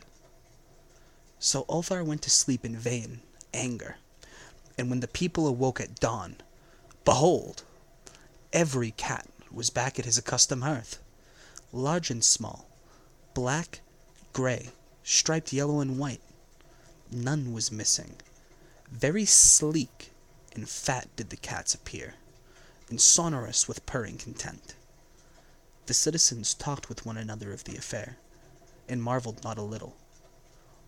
Old Kranon again insisted that it was all the dark folk who had taken them, since cats did not return alive from the cottage of the ancient man and his wife. But all agreed on one thing that the refusal of all of the cats to eat their portions of meat or drink their saucers of milk was exceedingly curious, and for two whole days of the sleek, lazy cats of Ulthar, touching no food, only dozing in the fire or in the sun. It was fully a week before the villagers noticed that no lights were appearing at dusk in the windows of that cottage under the trees. Then the lean Neith remarked that no one had seen the old man or his wife since the night the cats were away. In another week, the burgomaster decided to overcome his fears and call at the strangely silent dwelling as a matter of duty. Though in doing so, he was careful to take with him Shang the blacksmith and Thul the cutter of stone as witnesses. And when they had broken down the frail door, they found only this two cleanly picked human skeletons on the earthen floor, and a number of singular beetles crawling in the shadowy corners. There was subsequently much talk among the burgesses of Ulthar. Zath, the coroner, disputed at length with Neith, the lean notary, and Kranon and Shang and Thul were overwhelmed with questions. Even little Atal, the innkeeper's son, was closely questioned and given a sweetmeat as a reward. They talked of the old cotter and of his wife, and of the caravan of dark wanderers, of small Menes and his black kitten, of the prayer of Menes and of the sky during that prayer, of the doings of the cats on the night the caravan left, and what was later found in the cottage under the dark trees in the repellent yard. And in the end, the burgesses passed that remarkable law which is told by the traders in Hatheg and discussed by travelers in Nir, namely, that in Ulthar no man may kill a cat. That was really good. Thank you. Thank you, Barron, for having that on the show. Yeah, uh, I really liked the imagery there with the uh, wanderers and the cats and the disappearing and the reappearing. I'm just glad it's not, you know, the other cat thing. Other cat. Oh, H.P. Lovecraft's cat. That one. So before we do our last two guest segments, Bobby, why don't you read us another story? You see, I have to go back into the app, pull it up. Give me just a moment. We told you you were going to do three of these. Well, it wasn't on paper. God damn it, Bobby. This is all staying on the show, by the way. If This episode hasn't been long enough already. We're already at about a hundred and. We're about an hour forty six in. It'll be a miracle if anybody actually listens to the full thing. A hundred hours in. We'll have people listen. Don't worry. I mean, I know my dad will listen. Yeah. I got us a. Oh, I got us another sub. A sub, a subscriber. Yeah. Very nice. On uh, Spotify. Nice, nice, nice. But you didn't get us a sub above, you bastard. I don't like Jersey Mike's. I'm, uh, you know me. I'm a Jimmy John's boy. Well, yeah, you used to work there. Yeah, I used to run around in the Jimmy John's uniform, giving people Jimmy John's. See, I wish Jersey Mike's people did that, but they don't. No, they can't wear the Jimmy John's uniform if they work at Jersey Mike's. They also can't deliver their own food, which is why, like, Uber Eats does it. so does DoorDash. Huh. I should know. Oh, I've delivered from there before. right. Must be nice, Mister. Oh, the app kicked me out, so I'm not doing it anymore. Well, people started to report that they found Sasquatch hair in their food. Really unfortunate. Yeah, Bobby, you got it. I'm still scrolling. I'll have to give me a second. A lot of these uh, short stories you uh, recommended to me are uh, Uh-huh. a little cringe. Do do do do do do do do. Do do do Like, like, do do do I, I've skimmed through some of these, and I'm like, I'm legitimately just uncomfortable trying to read these. Isn't that the point of like creepy stories? Like, not even like the creepy factor. It's more like the wow. If I like say these words out loud, I'm going to sound like a terrible human being. That factor. Like, there's one about a support group, and I'm not going to read that one because uh, it's about a support group. To all you support groups out there, email the show at Contact Bobby's personal phone at. You know, I accidentally did that to a friend once. Oh no. I, I, I doxed him in a meme. oh no. there was this meme around. You know that whole thing where it's like uh, uh, someone sends someone a picture of a gun and it's like, uh, "You seem cool. Don't go to school tomorrow." Oh, no. I, I did one of those, but I did it where like it was uh, it was a lightsaber, and it was from Anakin Skywalker, and it was like, "You seem cool. Don't go to the Jedi Temple tomorrow." and then it, it was like, "Thanks, fam," and like my contact was like one of the little kids in Attack of the Clones that was uh, getting the training from Yoda, and uh, I accidentally forgot to blur uh, to blur out his number. So like for a year and a half, he would just get people calling him saying Anakin Skywalker. Oh no. yeah, so I accidentally doxed my friend Nick. If you listen to this show ever, I'm still really sorry for doxing you, and I I wonder if you still get Anakin Skywalker um uh, text messages and calls. I am so so fucking sorry. If you're looking for Anakin Skywalker, contact Alex's friend Nick at All right, so you got this. yeah. We're gonna end on a real low note. This one's called "A Message from Your Personal Demons" Believe me, I'm Mr. used to I'm used to us ending on really low notes. Uh, this might be the lowest note that we've ever ended on. I don't know, man. We've done a birthday show for Walter. This might be lower than that. All right. Hello, my dear. You do not know who I am, but I know you. I am one of the three demons that were assigned to you at birth. You see, some people in this world are destined for greatness, destined to live happy, fulfilling lives. You, I am afraid, are not one of those people, and it is our job to make sure of that. Who are we? Oh, yes, of course, how rude of me. Allow me to introduce us. Shame is my younger brother, the demon on your left shoulder. Shame tells you that you're a freak, that those thoughts you have are not normal, that you will never fit in.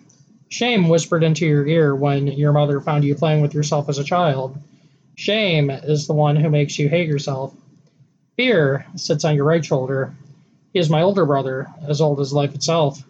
Fear fills every dark corner with monsters, turns every stranger on a dark street into a murderer. Fear stops you from telling your crush how you feel. He tells you that it is better not to try than let people see you fail. Fear makes you build your own prison.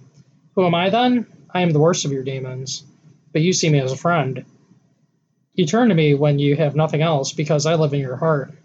I'm the one who forces you to endure, the one who prolongs your torment. Sincerely, Hope. That's it. That's it. Oh my god. Thank you for picking that from the best of tumblr.blogspot.com. Uh, like I said, real low ending. Yeah, but it's not quite our ending because we still got some more guest stories. Uh, without further ado, I'd like to turn things over to my buddy Chen to drop a spaghetti pile of informazione. Hello, Mario. Hello. My name is Christian of Twin Sons Outpost, and first of all, I'd like to thank my good friend Erode for inviting me to be on the show and do a little segment about the rake. So, here we go. During the summer of 2003, events in northeastern United States involving a strange, human like creature sparked a brief local media interest before a blackout was enacted. Little information was left behind. Most accounts were destroyed. Primarily focused in rural New York, self proclaimed witnesses told their stories of their encounters with a creature of an unknown origin. While published versions are no longer on records, their powerful memories remain.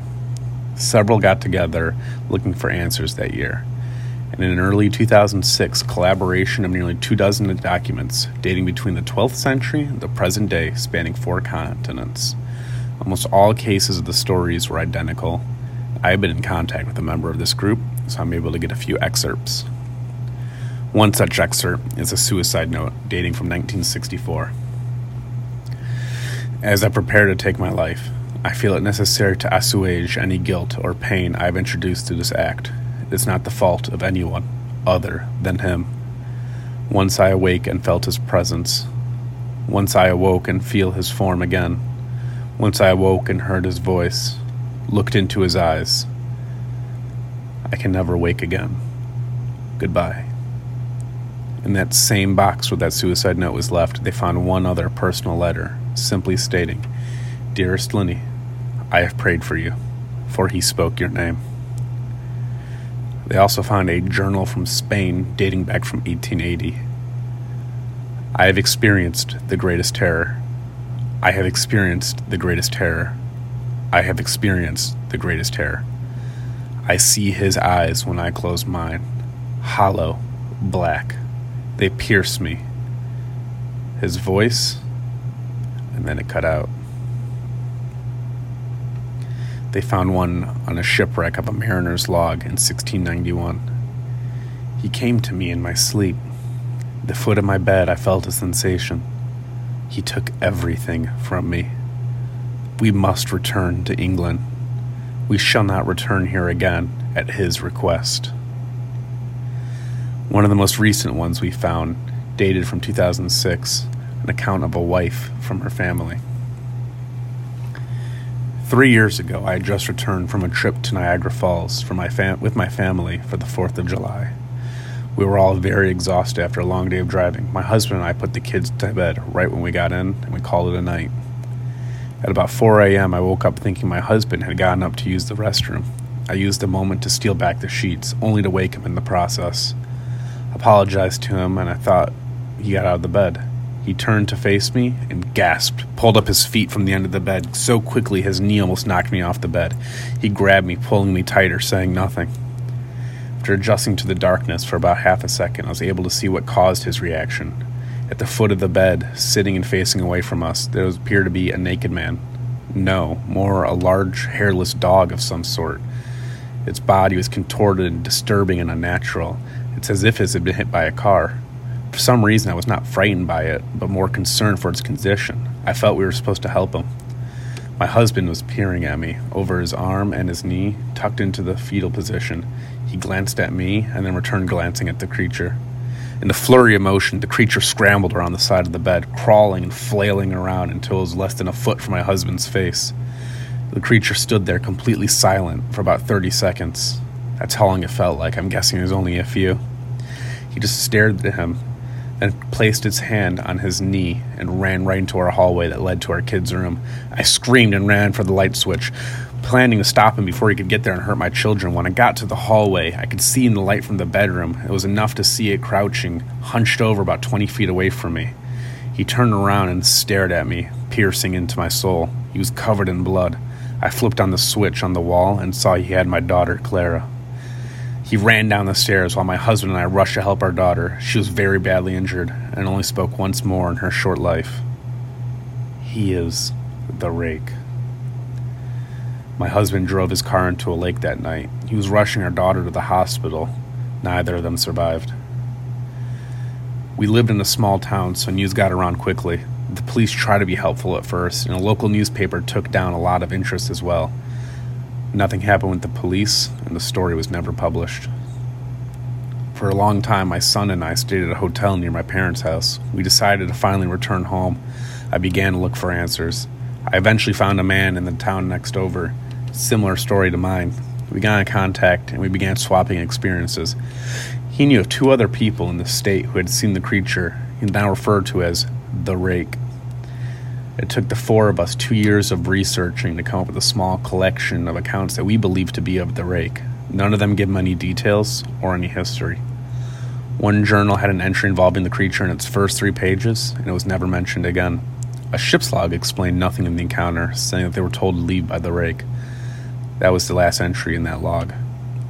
There were, however, many instances where the creature's visit was one of a series in the same person.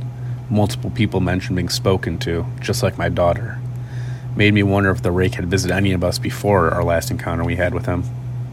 I decided to set up a digital recorder near my bed and left it running all night, every night, for two weeks. I would tediously scan through the sounds of me rolling around in my sleep. By the end of the second week, I had found nothing. This process took me hours every day. However, during the third week, I thought I heard something different. I found that shrill voice, his voice. I can't even listen to it long enough to begin to try to transcribe it. I haven't let anyone else listen to it yet. All I know is I have heard it before. I believe this is the voice that was spoken to when it was sitting in front of my husband. I don't remember hearing anything at the time, but the voice immediately brings me back to that moment. I have not seen the rake since he had ruined my life that night, but I do know he has been in my room while I have slept. I know that one night I will wake up to see him again, for it will be my turn. And we're back. Damn, Chen. That was a really just creepy story, man. Yeah, that was uh that was dark. Yeah. This is definitely uh really uh creepy pasta classics here. We got, you know, Smile.jpg, Jeff the Killer, um, The Rake. Next year we gotta cover Slenderman, I guess. gotta play like the eight pages or whatever. Or the arrival, whatever whatever game it is. All the eight pages. Oh god. Insert statement about teenagers here. You know what I'm talking about. They scared the living shit out of me. Damn it! You know what I'm talking about. Yes, yes, we all know what you're talking about. They died, Bobby. Any more of them went to prison. Oh, they did? Yeah, yeah. But as an adult. Oh my god. All right. So, um, final guest story of the night is another friend of mine, Tyler. Um, we're just gonna let him uh, take things away with his story. When I got the first one, I was literally moments away from stepping onto the plane when an incoming call from unknown blared from my cell phone. It was a ringtone I hadn't heard before, one I was pretty sure hadn't come with the phone. Normally, I wouldn't have stopped to answer it, but I was expecting a call about a job I had interviewed for the previous week. I took a deep breath in and accepted the call. Hello? Do not get on the plane. A woman's voice gargled and strange, as if her vocal cords had been shredded and she was trying desperately to choke out her speech. Despite the unnerving, fractured quality of her voice, her tone was insistent and eerily calm. Then the call ended. I froze. I had always had a slight phobia of air travel, and something about this call just. There was no way I was about to get on a seven hour flight now. I turned around and headed towards the food court. I'd just get another flight in, later in the afternoon, I figured. I watched from the airport Starbucks three hours later as every TV in the terminal lit up with the crash footage of the plane I should have been on. No survivors. Not a single one. I tried to trace the call, so did the police, but there was nothing to trace. There was no evidence my phone had received a call around that time. They analyzed phone records, incoming and outgoing communication to my phone. Nothing. I wasn't making it up. I couldn't have been. That wasn't the only call. Throughout the years, they were few and far in between, but always right, and I always listened. Do not go on that blind date. Five months later, my would be date was convicted of killing four people, all with my hair color and build. Found them in a shallow grave about 250 feet from the diner he offered to take me to. Do not drive to the concert tonight. 18 wheeler lost control and plowed into a line of cars. Every driver crushed, everyone killed. In the stretch of the freeway I would have been driving down. No matter if I got a new phone, if I moved across the country, the calls would still come. I could almost feel the presence of whatever it is, whatever it was, watching over me. I imagine being at the bottom of the freezing ocean, still strapped into my coach section plane seat, or being in that mass grave across from the diner, or watching an 18 wheeler skidding towards my car, knowing death was imminent, and I'd get the tightest feeling in my chest. I'd think about how thin that line was, how close I'd gotten. If I hadn't had a job interview I was waiting to hear back from, I'd have never listened to that call in the first place. And that would be it for me. It always felt like something was coming for me, but there was always this fractured, warped voice with these calls that never seemed to exist after I heard them.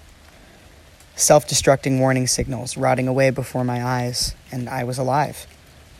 I had a bad feeling about this cruise.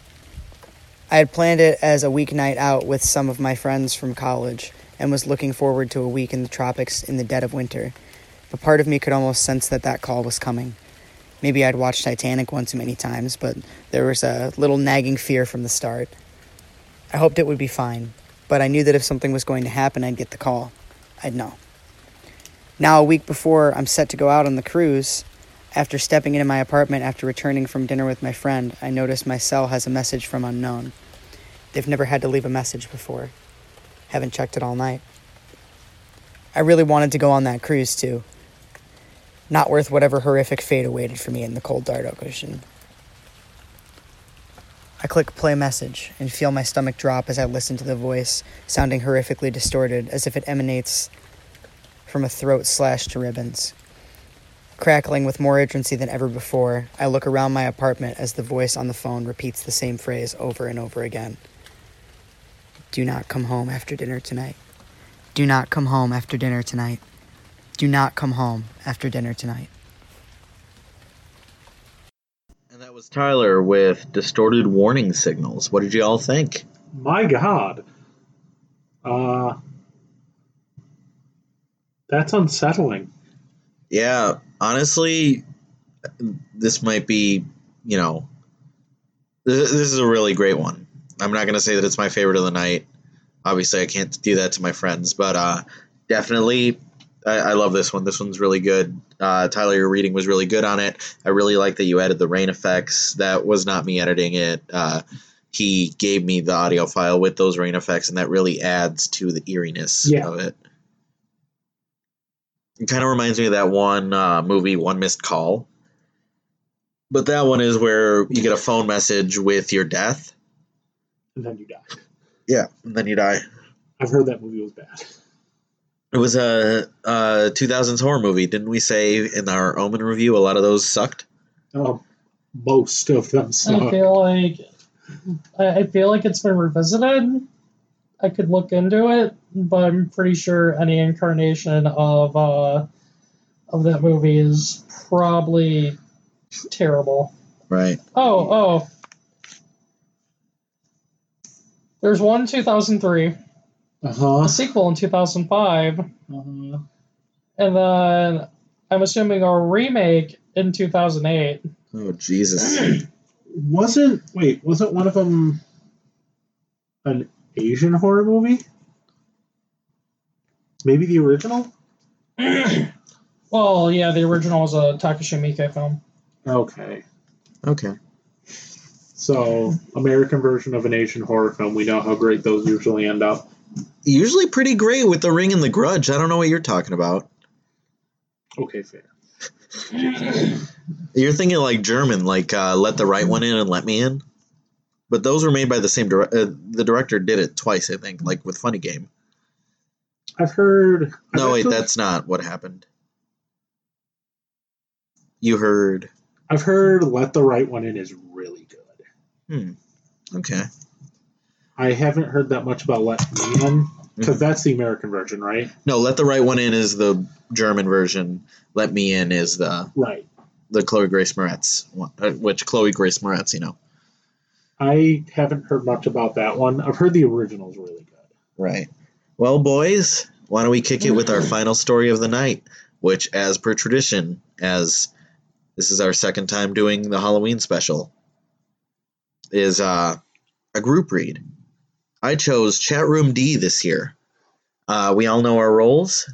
It's part uh, narrative, part chat room based. So, you guys got it pulled up on your phones? Yep. Bobby, is that a yes? It's an audio podcast, you know? Yeah, I know.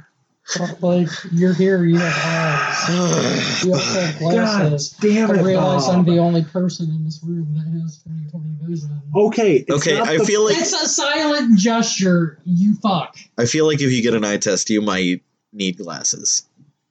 I went to the DMV and got my license. My, my license was fine. And also, silent gestures don't work on audio podcasts. Nobody's fucking listening to the silent gestures, you fucking Bobby, cuck. Bobby, settle down. I just Do you have the story? Do you have Yes, it's pulled up. Okay. Jesus. My fucking god. Oh my God. This is a shit show. we're doing actually really good. I know we are. All right. Let's start. Chat room D. Let me tell you a little bit about myself. My name is Natalie, and I have a twin sister named Megan. I also have an older sister, but I won't mention her name as this is not a story that concerns her. My twin sister and I shared a room at the back of our house for almost all 15 years we've been alive. The yellow painted walls and the movie posters draped around them reminded us of safety. The room belonged to us. I slept in a single bed on the left side of the room, and Megan used to say, sleep on a single bed on the right side of the room. Although this was the most common setup of our sleeping arrangements, we tended to rearrange often. We would sometimes push our beds together to make a double bed, just to feel safer when we heard the house settling in the middle of the night. I remember that one time my sister and I were told that we were going to get bunk beds in our room, and our single beds would be thrown away or given to charity. We displayed such distaste in this idea that our parents instead forced us to keep the single beds until we were well into our teen years. As we grew bigger, the beds seemed to grow smaller. We soon came to the realization that we could no longer share the room in the back of the house with the yellow walls. One of us would need to leave. Megan was the one who moved out, if you will. My older sister had turned 15, 18. My older sister had turned 18, finished school, and was taking a gap year overseas. A perfectly good bedroom with a perfectly good double bed was her departing gift to us. Left behind after she had left home. Megan took that room as her own immediately and began to redecorate. She now had a room to herself, and so did I. It was exciting to begin with. She could play the music she wanted without me yelling at her to plug in her headphones, and I could write stories and watch videos without her watching over my shoulder. Yes, like I said before, the start of the change was a new and fun experience for both, for us both. But the longer we stayed away from each other, the lonelier, the lonelier we became. We would have walked into each other's rooms and struck up a conversation at any time, deciding the rooms were right next to each other. But I guess neither of us really wanted to admit that we were having second thoughts about our new rooms. This is during the time when Facebook was really new and kind of unheard of, and Nintendo DSs were all the rage. PictoChat was a feature on the Nintendo DS where you were able to chat with one another by either typing slowly and tediously with a stylus or handwriting a message with the stylus on the touchscreen. Megan and I often chose the latter option, as it was much faster and you could recognize the handwriting. There were four chat rooms you could choose from A, B, C, and D, and the Nintendo DSs could wirelessly connect over a short distance and recognize which chat room the other person had entered. Megan and I began to communicate through PictoChat, and we often took turns in choosing the chat room to pick. One would wait while the other picked the chat room, and then they would join them in the chat in that chat room. It was really fun, and you could write just about anything you wanted without the fear of being recorded or traced, as a conversation would delete itself as soon as you left. So, Megan would be in her room, and it would and I would be in mine, and we would talk for hours on PictoChat after the sun had gone to sleep. It's kind of a weird way to say, you know, at night, but who am I to say? I'm breaking character right now, but about every noise we heard in the house, about how scary it was to have the entire room to ourselves, about random and pointless things that happened during the day. And then, after about a few weeks of this, something really weird happened. One night I was waiting for Megan to pick a chat room so I could enter and talk to her. She was taking forever to pick one, and we always turned our DSs on at the same time each night. We followed the same pattern, and she knew it was her turn to pick. Seeing as her room was next to mine, I leaned over and tapped the wall. She tapped back and entered chat room D. Finally, she had responded. As soon as you enter a chat room, you're able to see who else is in it. Expecting to see Megan12 pop up in purple as soon as I entered, I was surprised instead to find DTDT DJ UD3 in blue. Cool, I thought. Someone next door must have a DS as well, and I can talk to him. At the time, it was really excited, exciting. I'd always wanted to be able to talk to a new person on PictoChat because it was only ever Megan and I who would talk. DTDTDJUD3 sent me a message before I could send them one. It read, Are you sure you should be up at this late? All typed out. Instead of being written by hand with a stylus, I messaged them back, typing as well, to make them feel comfortable. Below is as much of the conversation as I can remember. Nat's cat Nat's Cats 33. I could ask you the same. What is your name? DTDTDJUD3. Only do that like once. You can see my name on the top left hand of the message. I mean your real name. My name is D. Is that your favorite letter or something? Are you mocking me? No, I'm sorry. How are you? Not happy. I've been fighting a lot lately. I haven't heard anything from next door. That's because we don't let you, Natalie. DTDT DJ UD3 has left the chat. I stared at the touchscreen of my Nintendo DS, completely shocked and amazed at what had just happened. I almost wanted to take a picture of the screen, just to confirm to myself that it had in fact happened. How did they know my name? Who were these people? Where are. Were they even people? As sinister theories began to fill my mind, I forced myself to sleep. I didn't want to think about it anymore that night. The next day, when Megan woke up, I walked into her room and asked why she hadn't gone into the chat room last night. She apologized and said she had fallen asleep, accidentally fallen asleep, reading about a half an hour earlier than the appointed time we used to talk. I told her not to lie to me, and she suddenly got really defensive. Why would I be lying? She said, Because I heard you knock back on the wall, Megan. I'm not an idiot. I just wanted to know. And he had to turn, uh, and he had to turn it into a fight. I said, turning to walk out of her room. Are you serious, Natalie? Are you actually being serious right now? She said, her voice filled with worry. Yes, I said, and now suddenly concerned at her dramatic shift in tone. Why? I never knocked on any walls last night, Natalie. Not once. I left the room with a sigh, assuming she was trying to scare me. I wasn't going to fall for it. I felt clever for seeing through a dumb trick. I didn't talk to her at all that day, despite the nervous glances she gave me every time I passed her. I had decided that on PictoChat that night, I was going to congratulate her for her acting performance, but tell her I had had enough of her game and I wanted my normal sister back. I climbed into my bed and pulled up a blanket and pulled the blanket up to my chin. I grabbed my DS, entered a chat room, and waited. Natscat 33 has entered the chat room. DTDT DJ UD3 has entered the chat room. Hi, welcome back. Why did you pick chat room A? Hi, I'm waiting for my sister. I didn't expect you to answer. Why didn't you pick D? How did you know my name last night, by the way? I don't care. Go to chat room D now. Okay, chill. We can go there. You can meet my sister. Good. As long as you tell me how you knew my name. DTDT DJ UD3 has left the chat room. NatsCat33 has left the chat room. Megan12 has entered the chat room. Go to chat room D. Some guy is in there. Really? Another person? Yeah, he's a bit weird. Let's just go. Okay. Megan and I had both left the chat room and entered chat room D. The following is a conversation which I can vividly remember. NatsCats33 has entered the chat room. DTDT UD3 has entered the chat room. Megan12 has entered the chat room. Hello. It feels good to talk to you again. How did you know my name? You're my sister, that's how. Not you. DTDT UD3 up there. I like the letter D. There's no one else here. Why are you typing?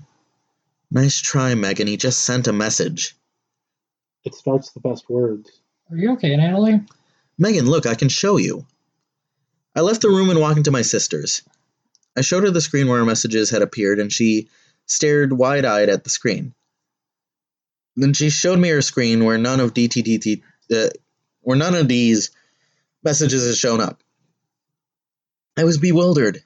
That wasn't a glitch, was it? No glitches do that sort of thing. The message hadn't just appeared on her screen, and it didn't even say that he was in the chat room on her device. I heard a familiar ping, and then looked up at my chat screen. Another message. Don't you think so too? D starts the best words, doesn't it? What, like dessert? No, disease, disaster, diabolical, destroy, damned, defeat, danger, deceived, decline, demonic, and my favorite, death. D has left the chat room. Megan and I both decided that at that moment to stay away from PictoChat for a while. We soon came to the realization that whoever it was, they weren't nice. They didn't want to be friends. They wanted to hurt someone.